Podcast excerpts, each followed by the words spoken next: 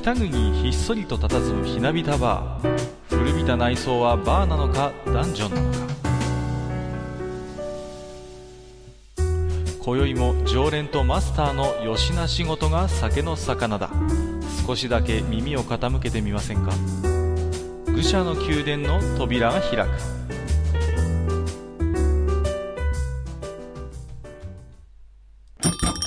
ややマスター今日も来ましたよ。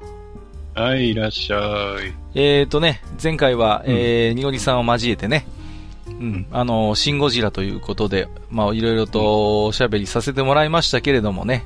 そうですね、うんおかげさまでね、人気の方もだいぶ。いやいや、おかげさまでね、多くの方に聞いていただいてね、うん、ありがたいんですけども、案の定と言いますかね、えー、一回では終わらないということでね。うん やっぱりなっていう。まあ、それでね、えっ、と、再度この方と一緒に来店させていただいたわけなんですけれども、じゃあ早速ですけどもね、えーご紹介をさせていただきます。えっ、と、前回に引き続きゲストでお越しいただいております、にごりさんです。よろしくお願いいたします。ランキングがバグってるんで早く直してください、濁りです。いや、よっ。ね、よ人気、人気、ポッドキャスター、よよよゴジラの濁りよ妖怪のにごり あ、そういう風になる？やだな、それ。まああのね、前回のエンディングでね、えー新たにポッドキャストを立ち上げられたということでね、まああのいろいろとね、早速聞いていただいている方も多いみたいで、うんまあ我々としてもね、大変ありがたいなはいと思ってるところなんですけれどもね。そうね。うんうんうん。まあね、えっ、と、それはそうと全然関係話を、関係ない話するんですけども、あのーまあね、ちょっとしたあのー漫画界でね、まああのー昨日ですか、ニュースになってましたけれども、えっ、とですね、日本でまあ最古の4コマ漫画誌と言っていいと思うんですけれども、えー、法文社が出してますね、えー、漫画タイムという、まあ4コマ雑誌、まあ月刊誌なんですけどね、はいはいえーこれがあるんですけれども、えっ、とですね、こちらがですね、えー5月発売の、えー次回ですね、6月号をもって、えっ、と、上田正史先生の音ボケ課長が、えー完結すると、最終回であるという発表がされましたね。はい。で、まあ、音ボケ課長って言いますとね、まあ、あのー漫画タイムの本当に創刊期からですね、まあ、ずっと継続して連載されてました、本当長寿の、まあ、あのー看板漫画でね。うんうんうん。で、まあね、音ボケ課長、まあ、あのー上田正史先生ですと、例えば、刈り上げくんとかね、コボちゃんっていうのがまあありますけれどもあ。ーあ、そうですよね。うんうんうん。まあ、それと並び立つ三本柱の一つということでね。うんうん、うんはいまあ、長くこの漫画タイムという4コマ誌で愛されてきたんですけれども、うーん、まあね、ここに来て最終回ということでね。まああのね、ご存知のように4コマ漫画でございますので、まあ大したストーリーらしいね、あの、長期のストーリーがあるわけじゃないんだけれどもね。うんうんうん。まあ、なんかこう安定して人気もあってね、累計で考えるとなんかあのコミックスもなんか300万部以上売れてるっていうことでね。マジか。うんうんうん。すごい売れてるんですよ、これ。うんうん。まあ、ちなみに、うちの近所の、あのすっごい、なんか、ボロい、あの床屋には全巻ありますけどね。うん、うん。ああ、そういうとこ向けかもしんないね。そうそうそう。なんていうの、当たり障りがない。待合室的なね。そうなんです。あのね、そう待合室ニーズがあるんですよっていうのは、うんほら、うんだってどこで切ってもあいいんですもん。そうだね。読んでて、基本4コマ読み切りなわけだから、はい、次のお客さんどうぞって言われた時に、あの、躊躇なくこう、パターンってできるじゃないですか。うんうんうん。これが、へ変にね、変にストーリー、なんか壮大なストーリー漫画だと、あ、ちょっと待ってみたいなのあると思うんですけど、だからまあそういうね、うんうんうん、こう、よ待合室授業っていうと、やっぱりさ、4コマとあとゴルゴ。うんうんゴルゴもそうですね。うんそうそうそう。ね。大体こう、待合室漫画ってあるじゃないですか。こう、あるあるうんうんうんうん。うちの近所だとね、あの、包丁に味平とかね。うんうんうん。やっぱあの辺なんですよね。そう。もうんう、すんごいボロボロになってるんですけど、そう。まああのね、ということで、まあ漫画タイムがね、ちょっとこれで大きくテイストが変わってくるかなとは思うんですけれども、まあ、ね、漫画タイムといえばね、まあ最近ですと本当に、あの、萌え4コマが非常にね、あの、人気になってきて、まああの、漫画タイムキララを中心としたね、あの、キララ一族って言ったりしますけども、あの、増刊とか含めて今、キララ関連誌だけでも多分ね、4つか5つぐらいあるんですよね、実はね。うん。で、あのね、毎期のようにあの、アニメ化作品を輩出するということでね。うんうん。まあ最近ですと、アンハピとか三社さんよ、えー、有名どころですとニューゲームがね、今度第2期が決まったということなんですけれども、はい、うんうんうん。まあそういうアニメ原作の母艦としてもね、非常にまあ最近は注目されるんですけれども、まあ割とね、この一番最初の漫画タイムに関して言うと、そこまで萌え漫画の影響って大きくなくて、まあ割とオリジナリティがまああるような、まだまだ、えー、そういうところを、古類を守ってきたね、ようなところもあるんですけれどもね。うんうん。うん、まあ果たしてこのね、えー、音ボケ課長ナキアとのね、元祖のこの漫画タイムがどうなるのか、ちょっとね、注目したいなというふうに思ってるんですよね、個人的にはね。うんうんうん。まあ、時同じくしてね、実はですね、あのーうん、漫画タイムの方で、えっ、ー、と、まあ、新しくウェブ漫画もね、実は立ち上げたということ。これ4月7日付でですね、えー、過去の名作などがですね、ウェブで無料で読めるような取り組みなんかもしてるみたいなんでね。うんうんうんうん。まあ、あの、いろいろとね、法文社さんも、新しい取り組みをやってるんだなということで、うんうんうん。うん、まあ、ちょっと注目もしてるんですけれどもね。うん。閣下、あれだね、あのー、最近よく考えたらさ、うん。あの、4コマ漫画原作のアニメって結構多くないですか？いや、多いですよ。本当に多いです。信長の忍びとかもあるしさ。そうなんですよ。うんうん、うん、あと、まあちょっと漫画ではないけど、最近あの、えっ、ー、と、それこそね、あの、うん、アイマスのシンデレラガールズの、はいはいはいはい。シンデレラガールズ劇場？うんうんうん、っていう、もともとあれも4コマっぽい漫画のコンテンツなんだけど、それもアニメになってるし。うね、うんうんうん。そうですよね。うん。多いんですよね。うん。こういうなんか4コマ漫画がね、うん、その、アニメ化するのはなんでだろうみたいなのは、ちょっと一回テーマとして扱ったら面白いかも、そうですね。うん。いろいろ深掘りできると思うんですよね。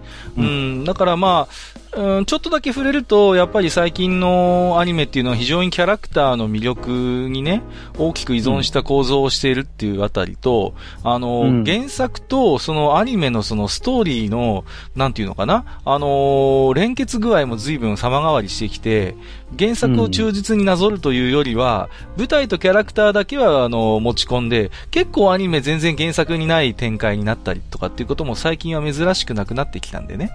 まあ、うんうん。その辺のなんていうのかな、えっ、ー、と、ストーリーの縛りがやはり若干緩やかになる4コマ漫画っていうテイストが今のアニメ化っていうところでね、非常に便利に使われているという要素もあるようには思うんですけれども、まあちょっとこのあたりはね、またあのー、時間をとってですね、じっくりと話してみたいところでもありますんでね。うん、はい。そうですね。そうですね。えー、ということで、まあ、新たななんかテーマの種も生まれたということで、まあね、はい、えー、ちょっと戻りますけどもね、えー、終わる漫画があればね、新しく始まる、えー、番番組もあるということでね。おっと？うんうんうん。まあ、あのー、にごりさんが満を持してですね、えー、新しいポッドキャストを立ち上げたということでね。うん、えー、ね、うん、にごりさん、なんていうタイトルでしたっけ？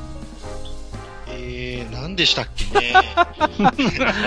おいおい。何かな頼むよ。もうね、あの、昨日あたりにはね、もう、あの、iTunes ストアにも登録が無事されてるようでございましてね。えー、なんだっけ？踊るアホに見るアホだっけ？そうですね。それです、うんうんうん。それです。同じアホなら踊らにゃ損損ということでね。損損。えー、違いますね。はい、えっ、ー、と、いらぬ遠慮と予防線ということでね。え、あのー、遠慮とか予防線で検索すると出てくるようでございますので、ぜひともね、えー、こちらのにごりさんの新番組も、えー、注目ですぞと、えー、最後に付け加えさせていただきましてですね、えー、えー、と、本日の本編ではですね、えー、と、まあ、前回に引き続きまして、まあ、今回のね、シンゴジラ、えー、と、一つこのサウンドトラックのね、えー、と、場面を、まあ、一つ切り口としてね、えー、語らせていただいてますので、うん、前回の続きということでね、またいろいろとにごりさんにね、えー、と、お話を伺いながら進めていきたいと思いますので、えー、と、本日もにごりさん、そしてマスター、よろしくお願いいたします。よろしくお願いします。よろしくお願いします。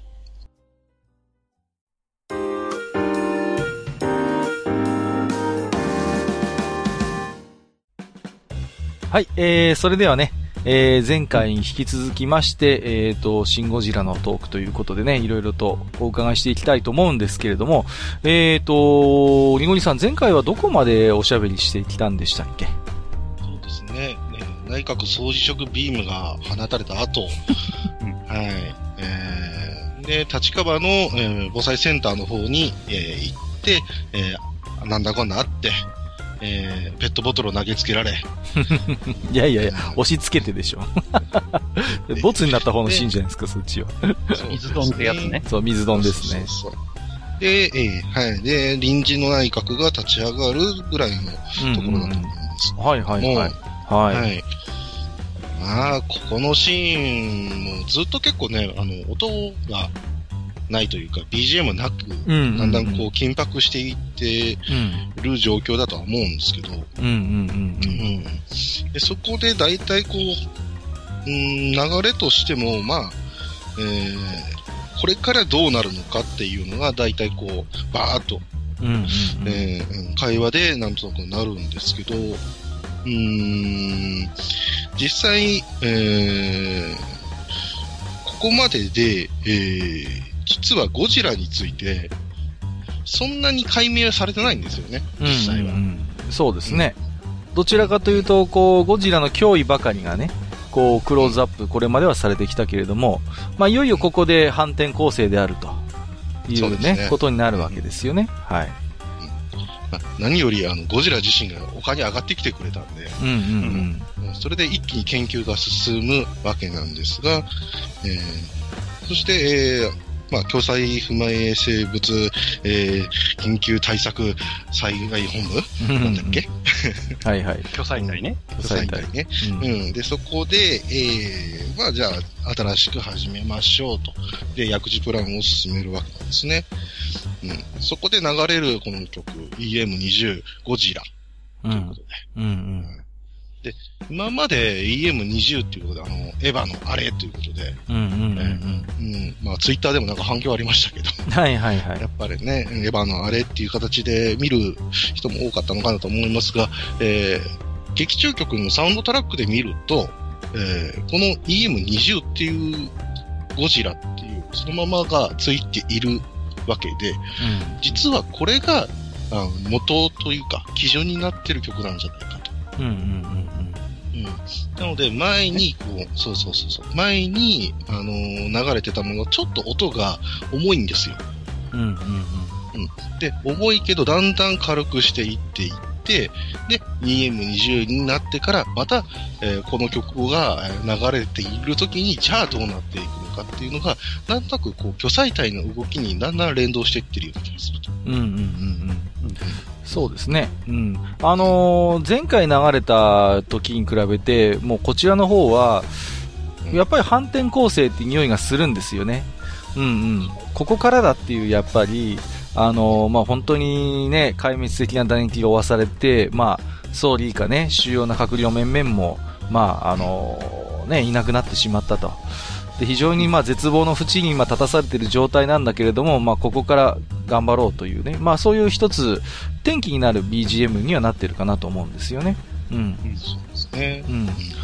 あとはね、もう一つ思うのは、まあ、このゴジラの一つ、シン・ゴジラのテーマとして虚構対現実っていうことで、あのー、ね、虚構の方に今ゴジラっていうルビーが振ってあってね、現実っていう方に今日本っていうルビーが振ってあるわけなんだけれども、もう一つね、深読みするならば、この日本政府の対応の中にも虚構と現実があると思うんですよ。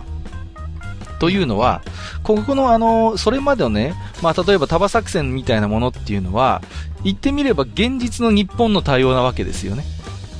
うんうん。現実にね、一丸式戦車もあるわけだし、まあ、確かにああいうものが出てきた時に、現実の日本だったらああいう作戦を取るだろうなっていうものが一つ考えられるわけですよ。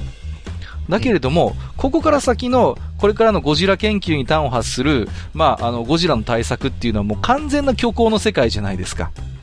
うん。うんうんうん。日本政府の対応も実はここから虚構の世界に入っていくんですよね。うん、そういう、うん、そういう考え方もできるんです。ここから先の日本政府の話って、まあ、ものすごくこう、リアリティを出す演出はしてるけれども、まあ、ある種考え方によって高等無形な作戦になるわけじゃないですか。ヤシオリ作戦というのが。そうね。うんうん。だから、そういう意味での、現実の作戦と虚構の作戦っていう、そういう見方もできると思うんですよ。うん、で、それがまさにこう、スタートするのは、この2回目のこの、でんでんでんどんどんのね、再始動のテーマっていうことになると思うんですよね。うんうん。そこの比較も僕は結構面白いと思うんですよ。だ結果として、うん、2回目のヤシオリ作戦はまあ先に言っちゃえば成功するわけですよね。だからそういう意味で言うと、虚構対現実でまあ虚構が凌駕するっていう、まあそういう見方もできるのかなと個人的には思ったんですよね。うん。ある意味、ゴジラがもう、ね、東京にもう乗り上げてあんだけ破壊してっていう、現実を支配しちゃって、ゴジラが現実みたいな。そうなの、もう逆転してるんですよ、この時点では。うんうん、おっしゃるように、そういう見方もできる。うん、虚構対現実、最初がその虚構としてのゴジラと現実の日本というものが、もう日本があれだけもうはちゃめちゃに壊されてしまっているっていう時点で、もはや日本そのものが虚構になっていて、ゴジラがもうも圧倒的なリアル、現実としてそこにいるっていうね。その逆転もやっぱり起こってるんですよね。うんうん。うん。なんか、羽輪さんもすごいうなずいてるんです羽輪さんもこんな感じ、すごくわかります？うーん、そうですね。まあ、わかるというか、ああ、そういう見方もあるんだなって感じ。なるほど、なるほど。うん、ま、前も言ったように、あのー、個人的には結構あの、頭からポケで見てたから、うんうん、うん。うんうんうん。だから、まあそういう面では、なるほどって思いながら今聞いてましたけどね。なるほど。うん。うんまあやっぱりここが、まあ本番みたいなところはすごく感じる演出なんですよね。うん、不思議と。うん。うん、えー、やっぱここの音楽が、あの、あの、だんだんこう、エヴァの音楽じゃなくて、巨彩体の音楽みたいになってるって。そうですね。うん。うん、だから、そこでかなり馴染んでる。そうそう。うん、こちらとしてももう2回目なわけだから、やっぱ一発目に聞いた時はどうしてもエヴァの影がちらつきますよ。はいはいって感じでね。うん、だけどそこから一連の経緯があって、また再びこれが流れた時に、僕の中でもしっかり整理ができて、あ、これはもう巨彩体の一つ、こうね、大きな動きのテーマとしてこれは捉えられるなと。ね、随分見方の印象も変わりますよね。この同じ映画を見ている中でもね。うん。そうですね。うん。うん、まあ何よりもなんかこう、日本のサラリーマンといいますか、お仕事する人たちのテーマみたいな感じもしますよね。何よりこの、そうそうそう。あの、森課長の、うん、この音楽が流れる直前ですね。うん、では仕事にかかろうって名言ですよ。うんうんうん。そうそうそう。まあ、結構仕事っていう言葉を実はパワーワードとして使っていて、あのー、自衛隊のね、あのー、幹部クラス、制服組の幹部クラスも言ってるじゃないですか。仕事ですから。だ一つその、なんていうかな、当たり前のこととして仕事をこなしていく中で、まあ、大きなミッションを達成するっていう、まあ、その辺のやっぱり一つ快感みたいなものもきっちり織り込まれてるなと。まあ、それぞれが与えられた立場で当たり前に仕事をするっていうことが、まあ、非常に重要なんだよっていうね。うんうんうん。その辺のかっこよさもあるなと思いますね。うん。確かに。まあ、この後の巨彩体の動きの一つ一つを見ていくと、その本当一人一人の仕事っていうのがどういうふうに組み合っていくのかっていうのが、それが注目すべき点になってくると、うんうんうん、ね、じゃないかなと思いますんで、うん、ちょっとしたここからプロジェクト X じゃないですか、言ってみれば。まさにプロジェクト X です、ね、こっからプロジェクト X ですよ、はっきり言えば。ね。まあ何よりもまあ、えー、まあ虚構の部分ということで確かに、あの、ここからね、やっぱりちょっと意見がいろいろ分かれるところでもあるんですよね。うん。うん、例えば、血液凝固促進剤。うん。うん。なんやねんこれ、と。化学僕全然知らませんので、一体どういうことなの？っていうふうに、あの、まあ、もうここから僕もほん、ほとんど頭空っぽなんですよね。わからない単語が飛び交うんで。うん。うん、うん。で、まあ、結局これは、あの、血液の循環を、まあ、血液自体をこう止める、固めることによって、循環を止めるための薬剤と大丈夫ですかね。うん、まあ、この辺は、うん、あの、何？まあ、それこそエヴァと一緒で、うん、えー、それっぽい言葉を使ってはいるけれども、うんうん、まあ、それをきっちり全部その通りに、えー、捉えていっても、はにゃってなるような感じの言葉の使い方をしてるので、はあはあはあはあ、まあまあ、まあまあ、適当に流してればいいんじゃないかなって思うんだけどね。僕もそう思いますよ。これはあの、安野さんお得意のいつものハったりだと僕も思うので、ね。うんうんうん。まあ、そのハったりに全力でこうなんか向かっていって、それで楽しんでるファンも結構多いんで、まあ、これはこれでなんか、あの、ある意味ファンのこの、ごとのこう楽しみみたいな。うんうんうん。うん、その要素っていうのを確かに感じますよね。うんうん。うん、ただ、まあ僕なりにこうなんかいろいろ組み立てるわけで、うん、血液が止まれば、えー、結局のところ、えー、まあ、ゴジラに原子炉みたいなのがあるわけですね。うんうん。うんうん、で、原子炉があるんで、でも冷やしてるんですよね。ゴジラは。うん。なんとかしてその原子炉を冷やしつつ自分を動かすエネルギーに変えている。なので、血液の循環でその冷却をしてるはずだけど、血液を止めると、えー、とりあえず熱くなりますよね。うん。うん。で、それで熱くなるから、えー、ゴジラのその、えー、体の機能の一つとして別で冷却を多分持ってると思うんですよ。うん。うん、なので、その冷却を別でやっていくことによって、原子炉の、えー、働きを止めると。うん。それが、おそらく矢口プランじゃねえのかっていうのを3回目ぐらいでぼんやり思いつきました。いや、もう僕はここはね、本当に僕もあんま頭が良くないんで、あのー、もう、あ、そういうもんなんだなと思って、ただただ、あの、聞いてました。まあだからまさにさっき、先ほど僕言いましたけど、こっからの日本の対応っていうのはまさに虚構そのものですよ。ね、うん、ファンタジーになってるわけだからすでに。もう、それはね、本能、うん、もう本能的に分かったんですよ。それは1回目で僕は分かったんです。だから、束作戦の失敗で、うん、あ、現実の日本の対応が敗北したと。で、こっからだっていう時に、あ、こっからファンタジーになるぞ、SF になるぞってもう、あのー、本能的に分かったんで、もうこの辺は私も本当にマスターと一緒で、頭空っぽにして楽しんでたレベルですね、この辺はね。うんうんうん。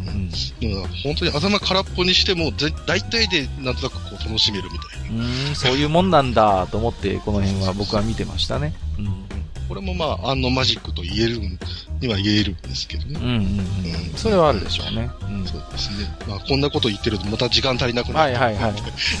だんだん進んでいきましょう。はい。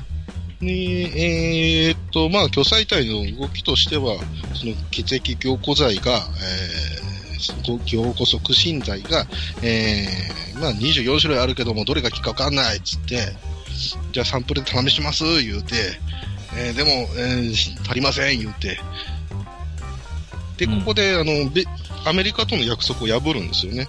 うんうんうん。うん、あの、民間問わず、官民を問わず、えー、とりあえず分析をしてくれと。うん。実験してくれ言うて、だからここで矢口さん完全に暴走してるわけですよね。うん。うん、まあ、アメ、アメさんの本音としては、できれば情報はクローズドな状態で何とかしたいっていうのが見え隠れしますよね。うん。うんうん、だけどもう、もう、何振り構ってられないから、もう民間の力も借りるぞと。もう舵を切るわけだ。うん。うん。うん。うん。で、まあ、それに、まあ、まあ、さらにこう、なんですか、火に油というか、うん、この音楽が終わった後で、えー、もうやっぱりかの国から、うんうんうん、あの、もう、中路を中心にして、えー、ゴジラをもう合同管理下に置くぞと。うん、いうふうに言ってはいるけども、うん、アメリカとしては、えー、米中で、えー、なんとか、えー、やっていきたいんだっていう交渉が、こう、政治的な、えー、動きが、うん、頻繁に出てくるわけなんですけども、うん。うん。ここでやっぱり忘れちゃいけないのは、えー、総理臨時代理ですよね。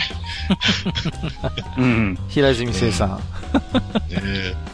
伸びちゃったよっていう。ラーメンね。うん。うん。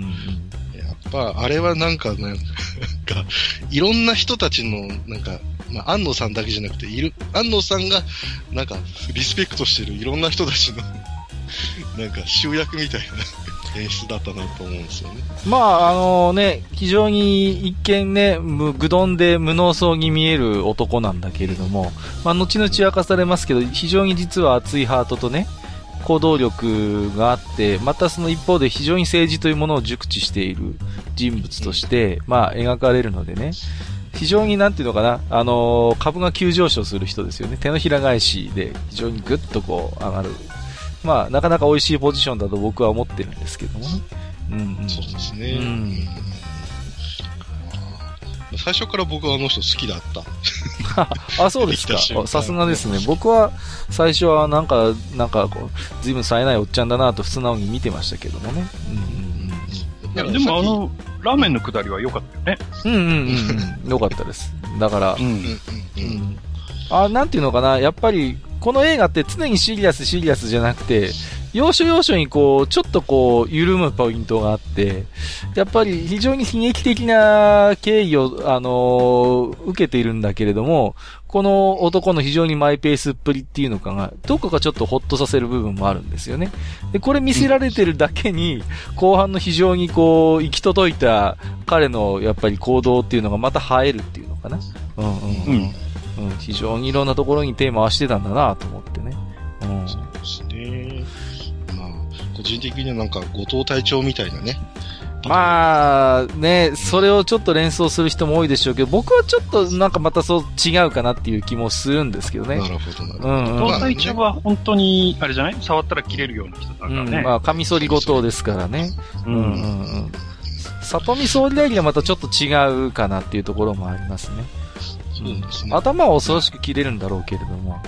うん、うん。一つまあ、後藤隊長みたいに、こう、組織の中で、こう、なんていうのかな、迎合できない部分を自分の中で抱えているというよりは、もう、もう、とことん順応しきってるんだけども、その中でもやることはやるっていうところがあるかな。まあ、本当に、だから政治家と政治家を、ああの、ハイレベルなレベルで、あの、ハイブリッドさせているような人物だと僕は見ましたね。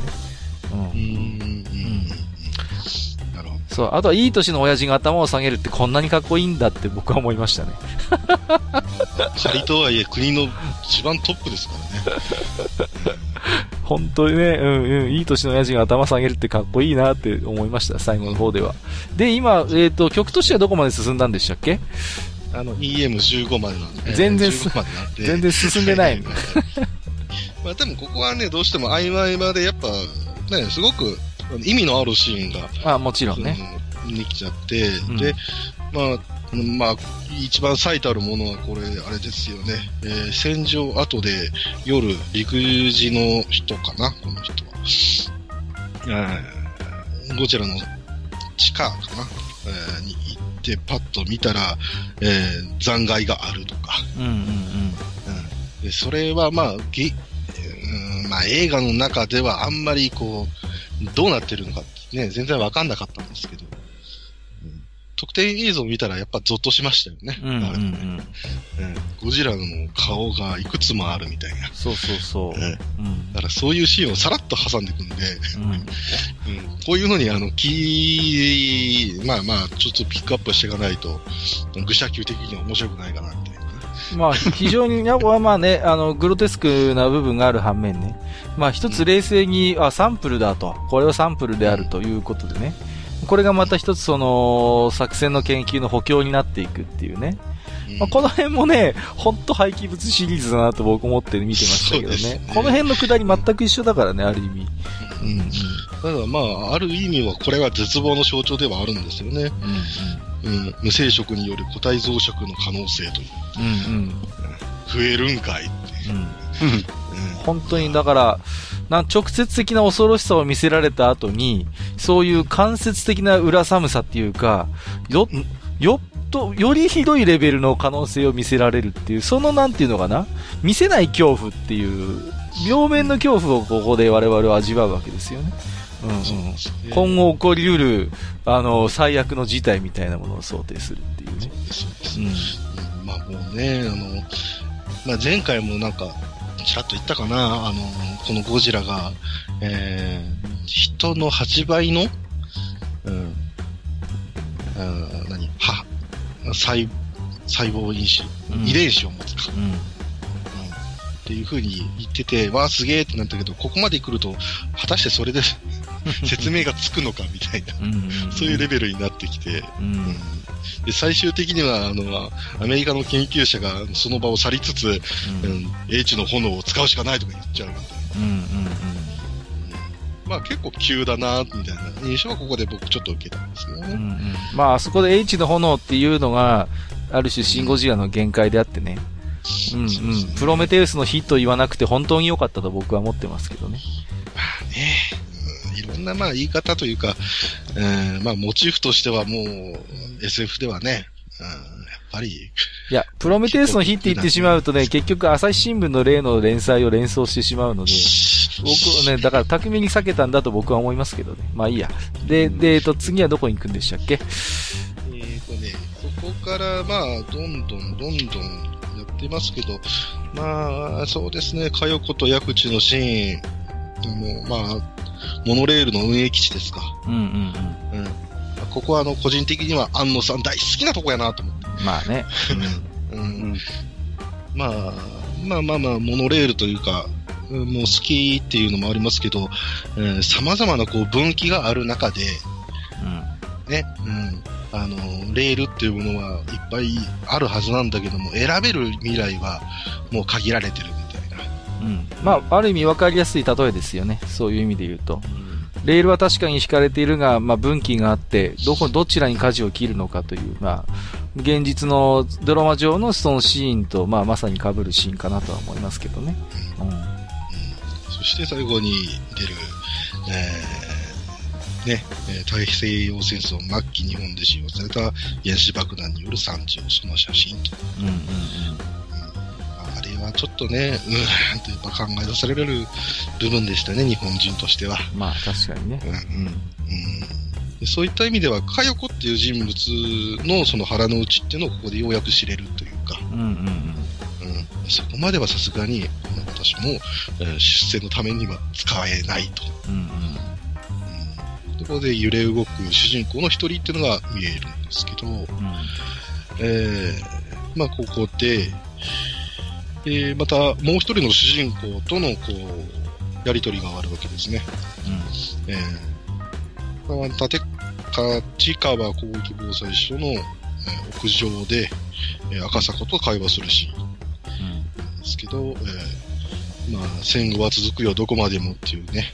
うん、えー、まあ、矢口は、あの、ね、あの、新幹線とか、えー、鉄道が好きっていう設定がなんか随所に見られたんで、なんとなくそれは分かった。まあ、線路は続くよ、どこまでよ。ね。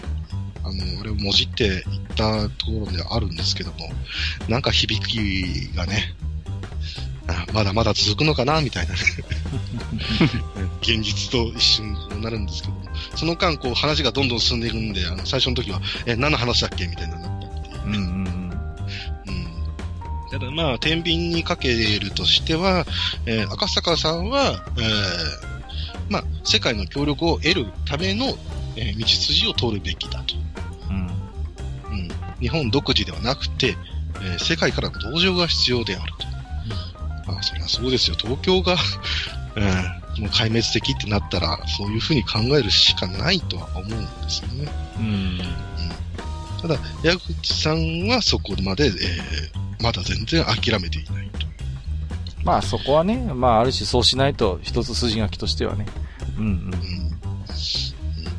ただ、ここの赤坂さんからの通達を矢口が巨彩隊に伝えることによって、また巨彩隊がもうそれだけは阻止しようという。まあある種の、この、あの、まあシナリオの世界ではもうタイムリミットギミックっていう言い方をしますけどもね。うんうん。もう時間がないんだっていうことで、こう、加速させるっていう。まあ、非常にまあベタな仕掛けではあるんだけれども、まあ非常によくできた、あのー、シナリオの流れだなと思いますよ。うん。ですね。うん、で、まあそこでようやく問題点っていうのが、えー、うん、また新たに、えー、まあ視聴者側にですけど、とりあえず足りないんだ、凝固剤がと。うんうんうん。うんうんなので、えー、ここでとりあえず、えー、なんとか間に合わせる。っていう風な宣言をして、えー、次の曲ですわ。はい。えー、えー、EM20、CH、オルタナ、えー、巨彩体ということで。うんうんうんこれが、まあ、結局、えー、本当の巨彩体のテーマになっていくわけですけども、うん、はい。えー、ギュワンギュワン言わせてますから。曲にようやく色がついたという印象がありますよ。うん。うん、ただ、画面が、あの、まあ、町田さんですよ。うん、えー、あの局長が、頭を下げながら、うん、なんとか民間科学会社に、えー、協力をお願いします。言いながら、電話しながらこう謝るという、これを熱く思える年齢って果たしていくつなんだろうっていう。いや、いくつでも熱く思うんじゃないかなそれはあんまり世代関係ないと思うんだけどね。ああいう、うね、うん、真面目におじさんが、そうやって一生懸命頭を下げるのって基本的にはかっこいいものだと僕は思ってるんでね。うんうんうん。そうそうそう。僕あのシーンだけ切り離して、缶コーヒーの CM しても成り立つと思っていますから。やりそうですね。うん。あるんじゃないかなって。ね、宇宙人ジョーンズシリーズ的な。そうそうそうそう。ジョーンズ、ジョーンズでパロってても何もおかしくない。そんな、それぐらい、なんか、うん。あの、大丈夫ですか、うん、大丈夫ですか ?X 星人じゃないですか？大丈夫です。そうそうそうそう。ね。で、あ、ここで、その次で、えー、僕の大好きなシーンですね。えー、化学工場プラントのシーンと。うんうん。あんた渋いとこ好きね。の、管管っていうか、うんうんうん、配管っていいよね。あ やっぱ胸が熱くなるし、何より、マニア。そうそうそうそう。まあ、マニアということでもないですけど、やっぱなんかいいですし、何より、ね、ゴジラシリーズの中で、あの、まあ、各ね、いろんなこう最終兵器みたいなのがあったわけですけど、うん。ね、各か。あの、一番最初はオキシジェンデストロイヤーでしたっけ？はいはい。うん。で、でね、まあ、言ったら今、うん、まあ、科学の推移を集めたものだとは思うんですけども、うん。うん。まあ、どうしてもなんか空想科学の匂いがちょっとだけするじゃないですか。うんうんうん。うん。でも、ここまで見せられると空想科学とは果たしてみたいな。まあでもある種やっぱりあくまでも壮大な空想科学であることは間違いないわけですよ。うんうんそれは。うんうん。空想科学の世界には、はっきりあるわけですよ。だから、それが現実のものに見えるようなリアリティというのは持たせますけども、まあ、この映画ではっきりしているのはもうすでに政府の対応も虚構のレベルに入ったっていうことは間違いないわけですから、あとはいかにこの空想科学の、まあ、対策、作戦を面白おかしく描くかっていう部分にもうシフトしていると思いますけどもね。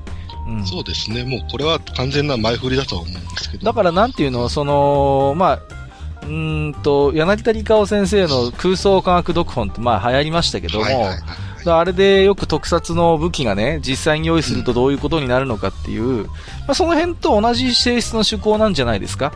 だから、うん、うん、こういう空想の対作戦を練るときに、現実にはどういうことをしないと機能しないのかっていう、まあ、本当に空想科学読本と同じことをやってると僕は思いますけどね、この辺のくだりはね。まあ、こういう言い方するとすごい身も蓋もないけれども、構造としては一緒じゃないかと思ってます。まあ、非常にそれ自体が面白いのでね、うん、何かそれに対してケチをつけるつもりはさらさらないんだけれども。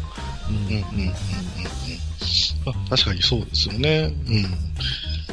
でも、まあ、個人的には、まあ、こういうのと合わせて、この巨彩隊のね、うん、人たちがまあ動いていってって言って、なんとなくこう、あのー、まあ、まあ、腐すわけではないですけども、C 兵器が実はあるんだ、ドーンっていう風に出てくるものよりは僕はすごく納得力というか、うんうんうん、それはもちろん、そんな感じて、ねうんうん、まあまあ丁寧にやってくれてるな、まだと。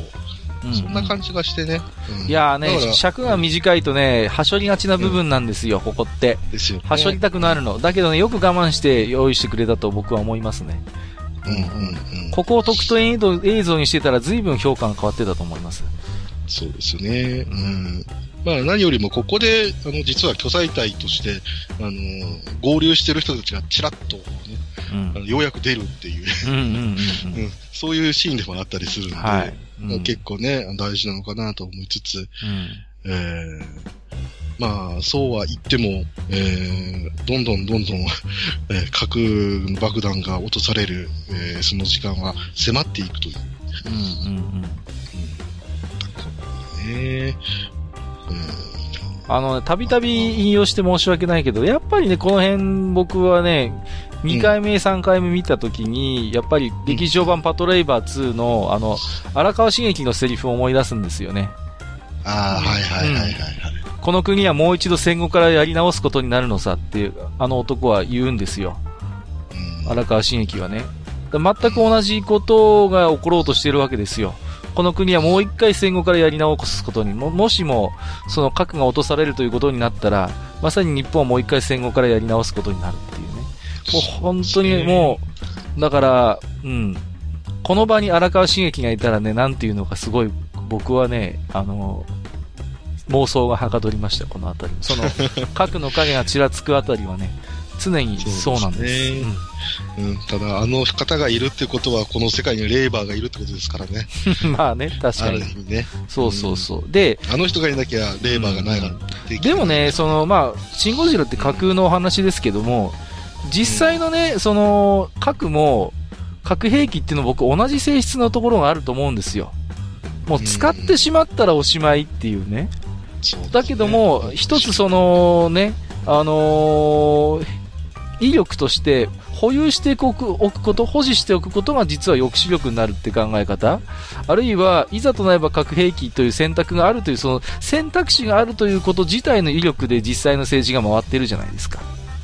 ね、使用してしまったらもうおしまいっていう世界の中で、その存在自体が意味を持っているという意味では、実は全く同じ構造がこのシン・ゴジラであってね、うんうん。まあ実際に落とす、落とすぞっていう、まあ、タイムリミットはあるんだけれども、実際にそういう使ってる前からそういう一つ、そのこと自体が、存在自体が政治力を持ち始めるというのは、うん、構造としては同じだと思うんで、非常にそういう意味ではリアリティがあるんですよね。リミットを切って、うんうんうん、やるしかないっていう。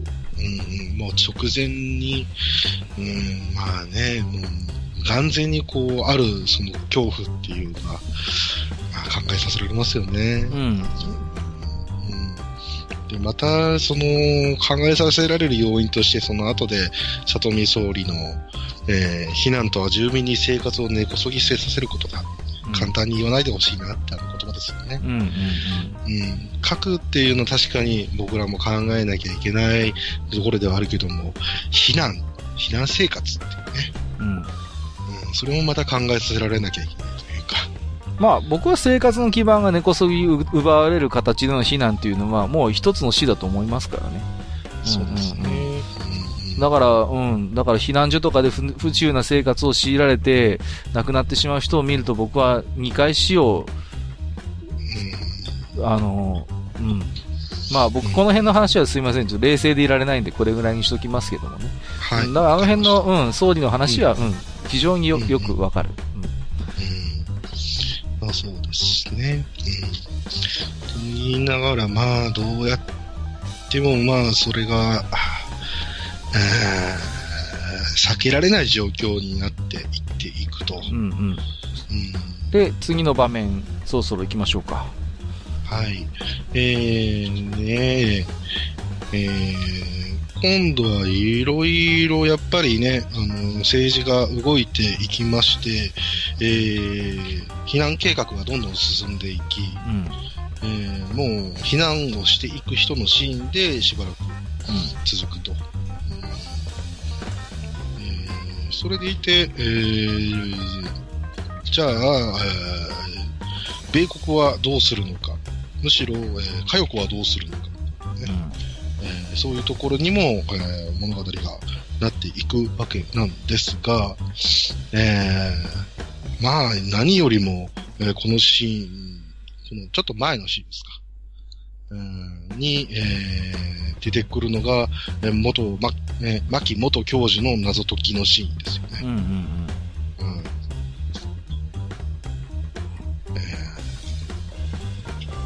例のね、食べてないんだっていう。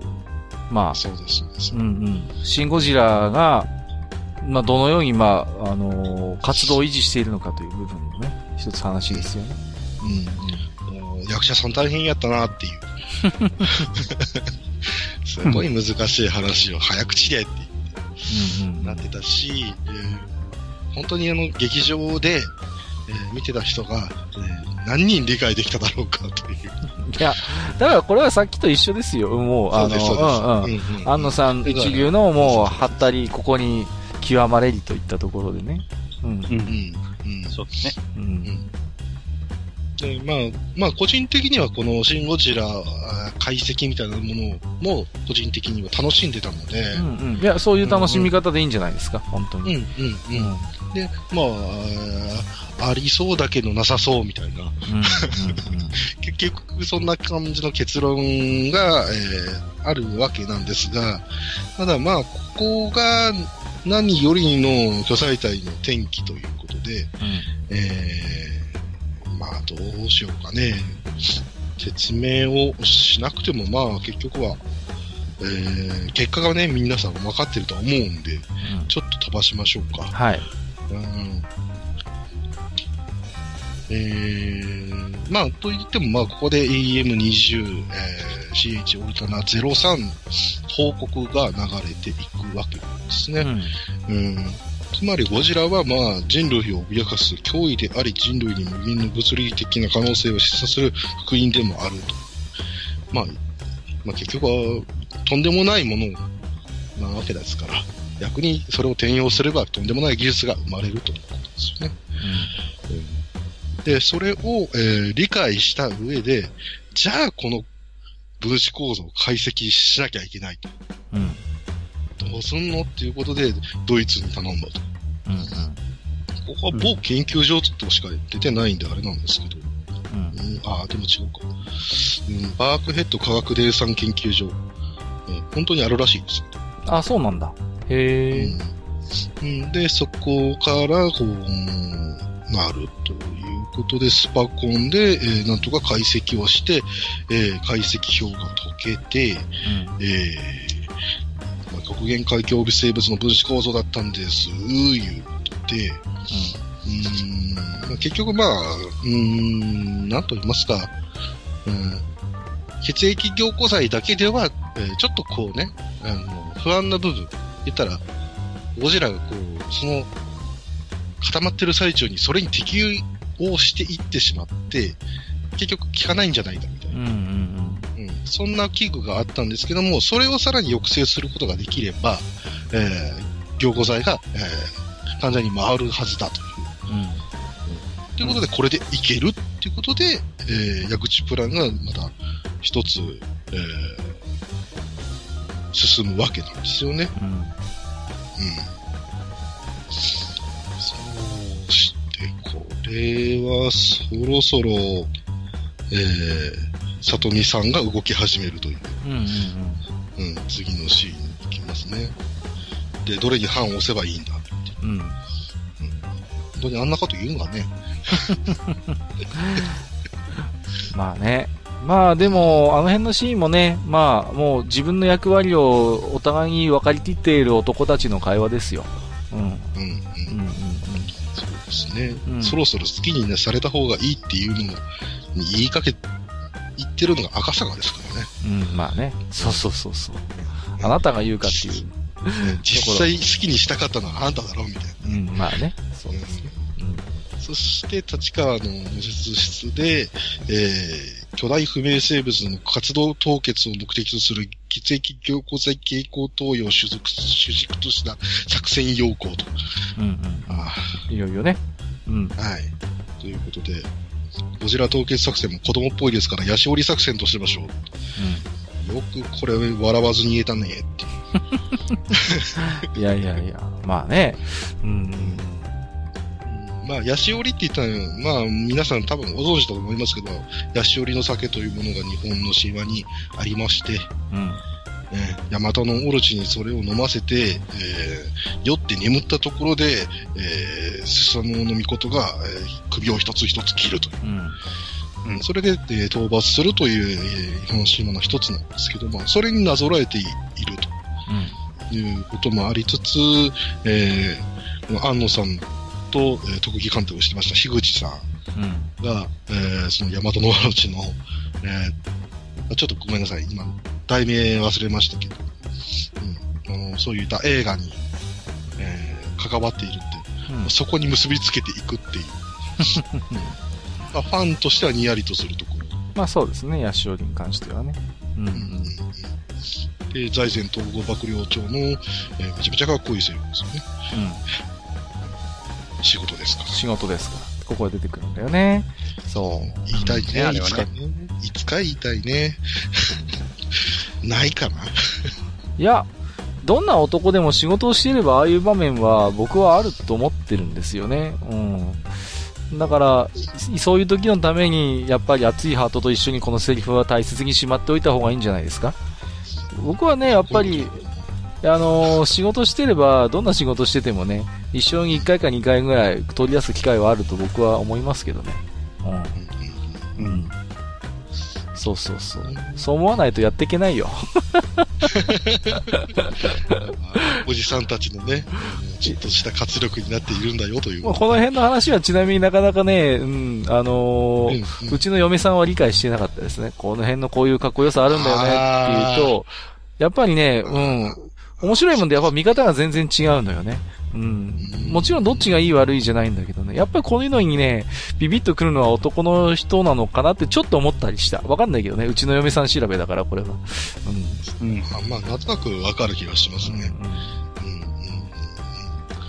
うん、で、今、すいません。曲のサントラとしてはどこまで進んだんでしたっけ？ちょっと私見失いねないあの、すごくね、あのね、間がね、長いので、実際劇中でも、もうちょっと待ってね、あの、今17の。ああ、はいはい。あ、ここの後です。すいません、すいません。はいはいはい。で、うん、そして、えー、モニターで残り2日になって、えー、どうしても3日かかるって、うんうんで、ここでまさかの泉ちゃんもフランス政府にパイプがあると。そうそうそう。かっこいいよね。さらりと言ってるからね。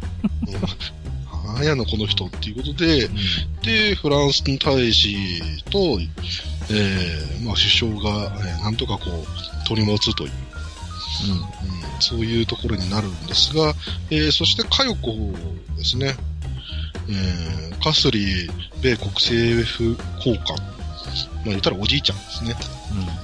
うんと、えー、どういうふうにするのかということで、英語でのシーンがあると。まあ、あの発音ともかくは人のことを言えないんで何も言いませんが、うんうん、ただ、まあ、佳代子っていうのが、まあ、実際はこう、40代で大統領の夢があると。まあ、本当にモテる人が持ってる、持つ夢ですよね。うん。うんなかなか、まあそういうことを豪語してやれる人はいないんです。ただ、あのー、ここに関しては、うん、あのー、まあアメリカ人から実はツッコミのあるところで、はいはい。はいはい、えー、アメリカっていう国は、結局白人の国で、うん。うん、で、あのー、そういう国の要所を任せるようなところに、果たして佳代子のような、その日系の人間を置くだろうかっていうツッコミがね、なんかアメリカとかからはあるみたいね。うん、うん。うん。確かにね。うん。だから、そこは本当に、あの、金髪ブロンドの、うん、あの、しかも、えー、なんだ、えー、宗教が、えっ、ー、と、あっちの場合はカトリック？でしたっけ？なんかあるんだよね。あの、まあまあ、アングロサクソンですよ。大統領になるには、あの、この、このキリスト教の中でもここじゃなきゃいけないみたいなの確か、こう暗黙の了解みたいなのがあるはずで。だから、そこの人間じゃないとっていうところで若干その、えー、リアリティを奪ってるんじゃないかっていうアメリカ側からの、なんかツッコミはあるみたいね。ありました、ね。かよに関しては。うん、海外の反応シリーズでね、散々言われてましたね、ここのシーンがね。うん。うん、うんすいません。話の腰を揉みました。はい。いやいやいやいや。うん、まあ、まあ、実際、ハッカもさっき言った通り、ここら辺もう虚構だとね。うん、もうだから、そのね、うん、この辺は本当にもうファンタジーの世界ですから、うんうん、うん、まあそのキャラクターの背景も含めて、まあいかにカタルシスを、あの、気持ちいい方向に持っていくかっていう力学で動いてると思いますよ。だからまあね、海外の反応シリーズはそれはそれとしてやっぱり、うん、そういうふうに思うだろうなという気持ちはあるけれども、もうこの辺はもう、うん、なんていうのかな、視聴者ももう物語に酔ってる段階ですから、この辺は。そうですね。もう、そう、もうだからね、多くの映画を見てた人はもう気持ちよく酔わせてくれっていう気持ちになってると思いますよ。この、ね、うん、この辺はもう。まさに、まさにね、フィクションとしてどう面白く展開していくかがワクワクすると。うんうんうんうん。うん。ね、そうそう。まあ、ちな、ちなみに、よいさん今ね、45分ぐらい喋ってますからね。ねえ。はい。あと45分かかりますからね。ええー、三、部作？そうです、そう。はい。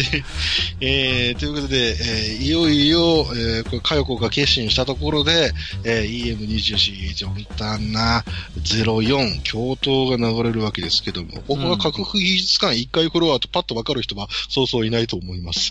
そう、はい、で、ん 特徴的だったからなんか、うん、あーって思ったけど。あ、本当、うん、まあ、俺がちゃんと言ってれるところではないけども。うん、まあ、言ったら、うん、ここが、ね、えー、から、まあ、えー、じゃあ行くよと。うん、やるよと。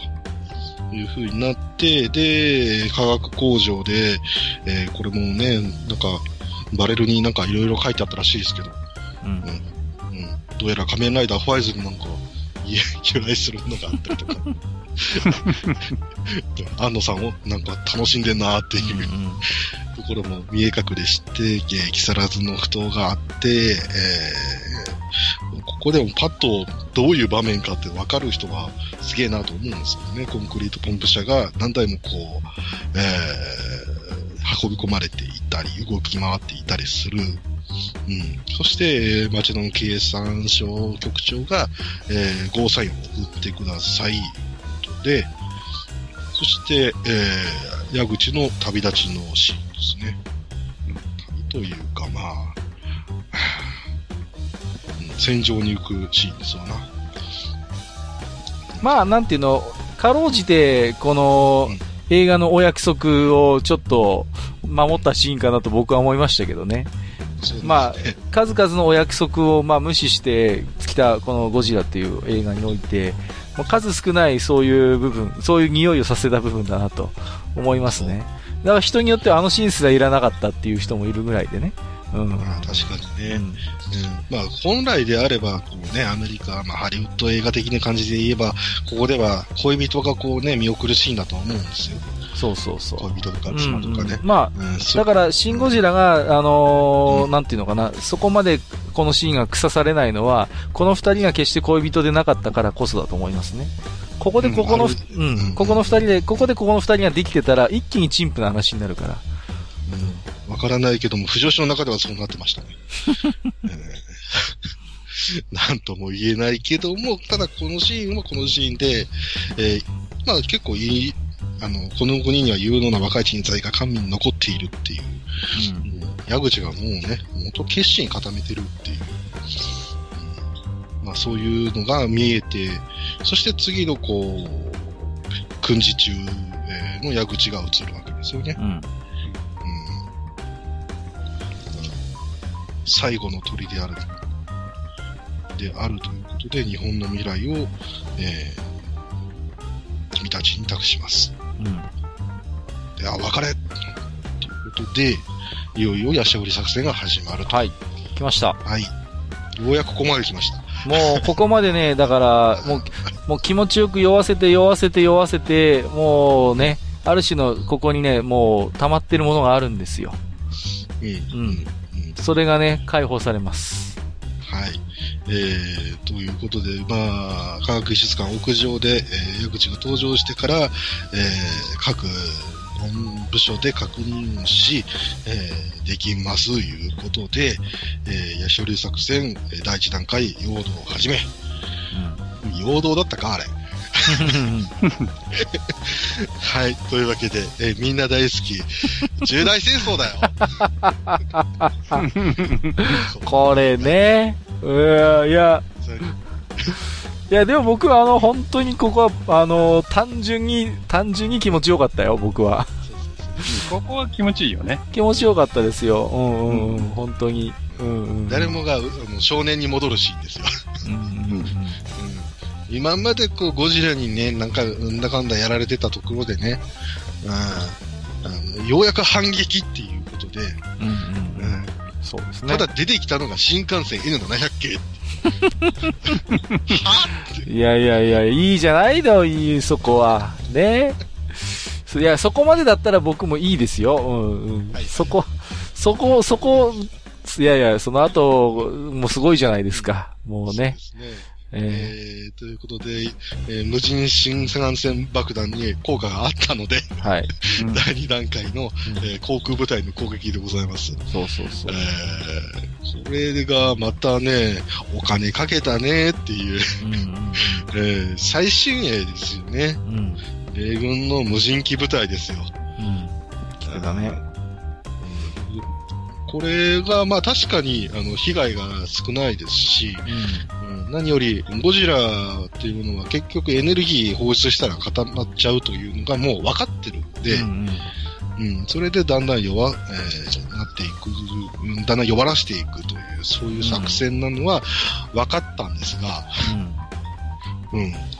えーまあ、第2波と第3波全滅をして、うん、えー、第4波も行く、えー、第4波もダメ、第5波行く、うん、えー、で、背部からのものが、えー、停止と思ったら今度かは、えー、尻尾から B ですよ。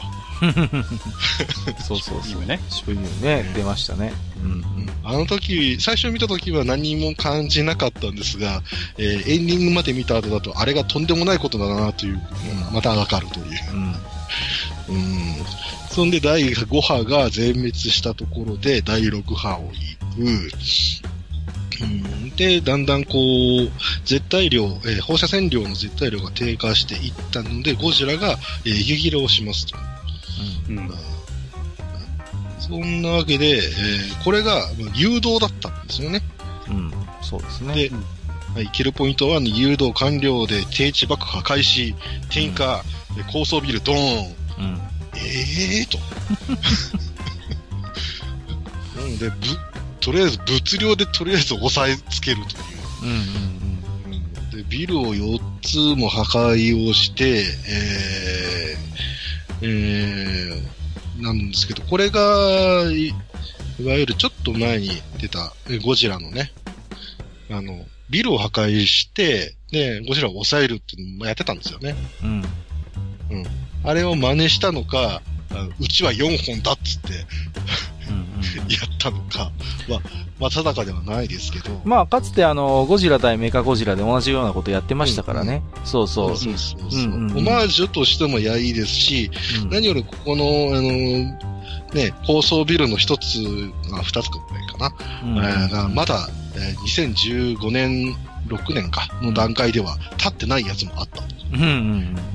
うんうん、そういうなんか、えー、もうなんか近未来なのかゲラなのかよくわかんないし、もう、ある意味ではこの東京すらも実は虚構だったんだっていう、そういう風に見れるところもあるんですけど、うんうんうん、えー、まあこれがそこうそうしまして、はい。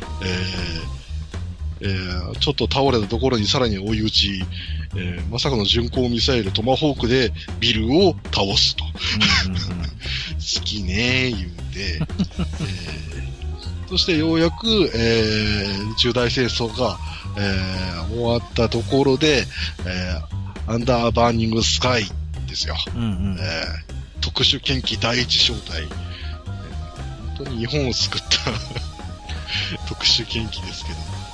まああのね、ねそうそうそう。うん、第一小隊は結果としてゴジラに蹂躙されてしまうじゃないですか。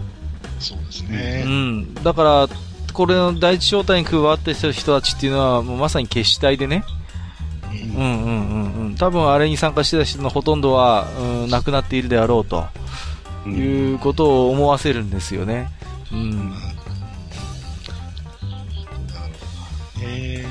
で、あ、ね、あそこで、でもやっぱり矢口は動揺してはいけないから、目で全てを語るんですよね。回ギュッと積むってからカット開いて、うん、えー、次に行くんですけども。うん、もうあの瞬間でもう第一小隊の関わった人間たちがもう死んでしまったであろうということを悟るんですよね。だけども、もう作戦は後には戻れないから、第2、うん、第3小隊を投入させるという。非常に短いところなんだけど、非常に内容の濃いシーンですね、ここはね。そうですね。うんただまあ、凝固剤が結構効いてたかもしれないですけど、あの、動きがのろかったんですよね。うんうんうん、動きは明らかに鈍ってるんだ、ここでね。うん。で、丸の内方面に向かいつつ、えー、まあ、投与の効果ありって言って、えー、この気を逃すな、無人在来線爆弾全車投入。だからさ、あの、シリアスなさ、シーンの後にこれでしょこれね、結構みんなさ、あの、宇宙大戦争のテーマの時に無人在来線爆弾来てるって思ってる人いるけど違うんだよね。うん、うん、違うんですよ。そうそうそうそう。だから、あのーもう音楽も変わってますね。そうそうそう。もうね、ここの落差に僕はクラクラしたね、もう本当に。第一小隊が全滅して、うわーっていうなってる時に、それかーいっていうね。うん、これ間に挟んできたか、みたいな。そうそうそうそう。で、まあ、しかもこのアンダーバーニングスカイで、まあ、こっちのバージョン、オーケストラがついてるんで、うんうんうん、まあ、まさにフィナーレに、えー、実は近づいてるんですけども、うんうん、もう画面のインパクトと無人在来線爆弾っていうパワーワードにちょっと押されるという。あの、あの、あのテロップのパワー半端ないよ、本当にもう。な何度見ても俺もうダメだもん、ここは。そうだね。笑っちゃうんだよね、ちょっとね。僕さ、最終限夜間で見たときに、隣に60絡みのね、結構、あのー、ひめを、髭を蓄えたね、あのー、おじさまがいてね、ずっと微動だにしないで見てたんですよ。あんまり反応もせずね。無人在来線に出たときに、あのね、静かにうなだれたからね。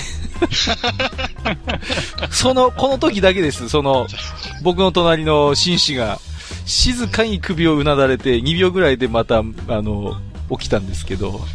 動揺してんじゃないですか。忘れられないね、あれはね、本当に。そうですね。しかも、無人在来線爆弾が結構高くまで飛び上がるんで、そうそうそうそう、勢いあるなーっていうね。またあれも虚構全開なところでは。いやもうだからもう本当に虚構ここに極まれりで。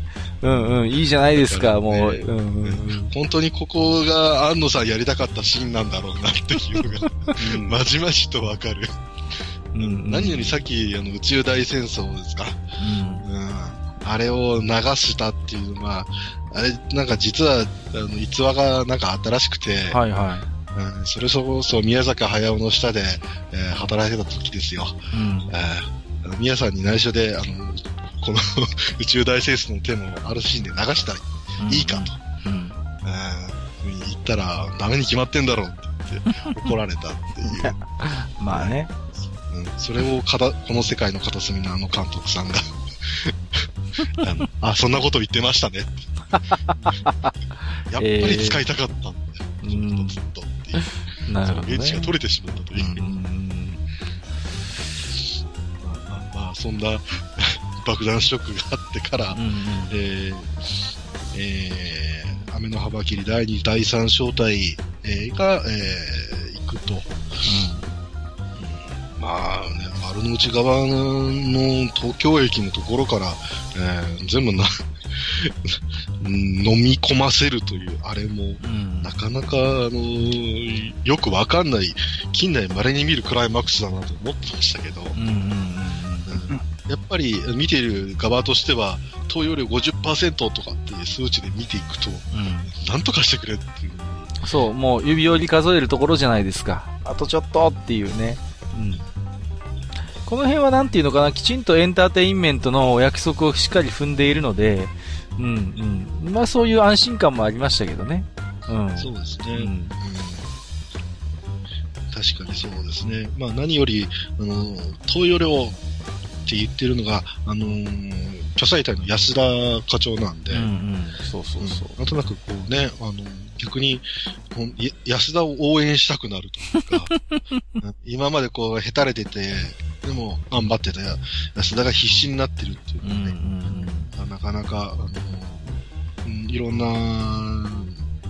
まあ、仕掛けといいますか、うん、加えてるんだなという、凝縮されてるんだなっていう、すごく感じられるシーンですけど。そうですね。うん。で、100%超えたあたりで、えー、尻尾も無駄だれていったり、えー、表皮に凍結が認められたりとかして、うんうんうん、えいくんですが、えー、矢口さんがつい言っちゃうんですね。やったか。うん。言うなそれ言ったらダメなんだから。やったかはまずいよねっていうね。ねうん、ということで、再、再度活動を開始して、うんうんうん、あ、これでダメなのかと。持っていって、しかも背びれも発光していきますからね。うん。そうそうそう。あ、これやばいやばいやばいと思ったら、一瞬で凍結すると。うん。うん。で、ちょうど音楽もクライマックスを迎え、まあまあ、それで終わりと。うん。そうですね。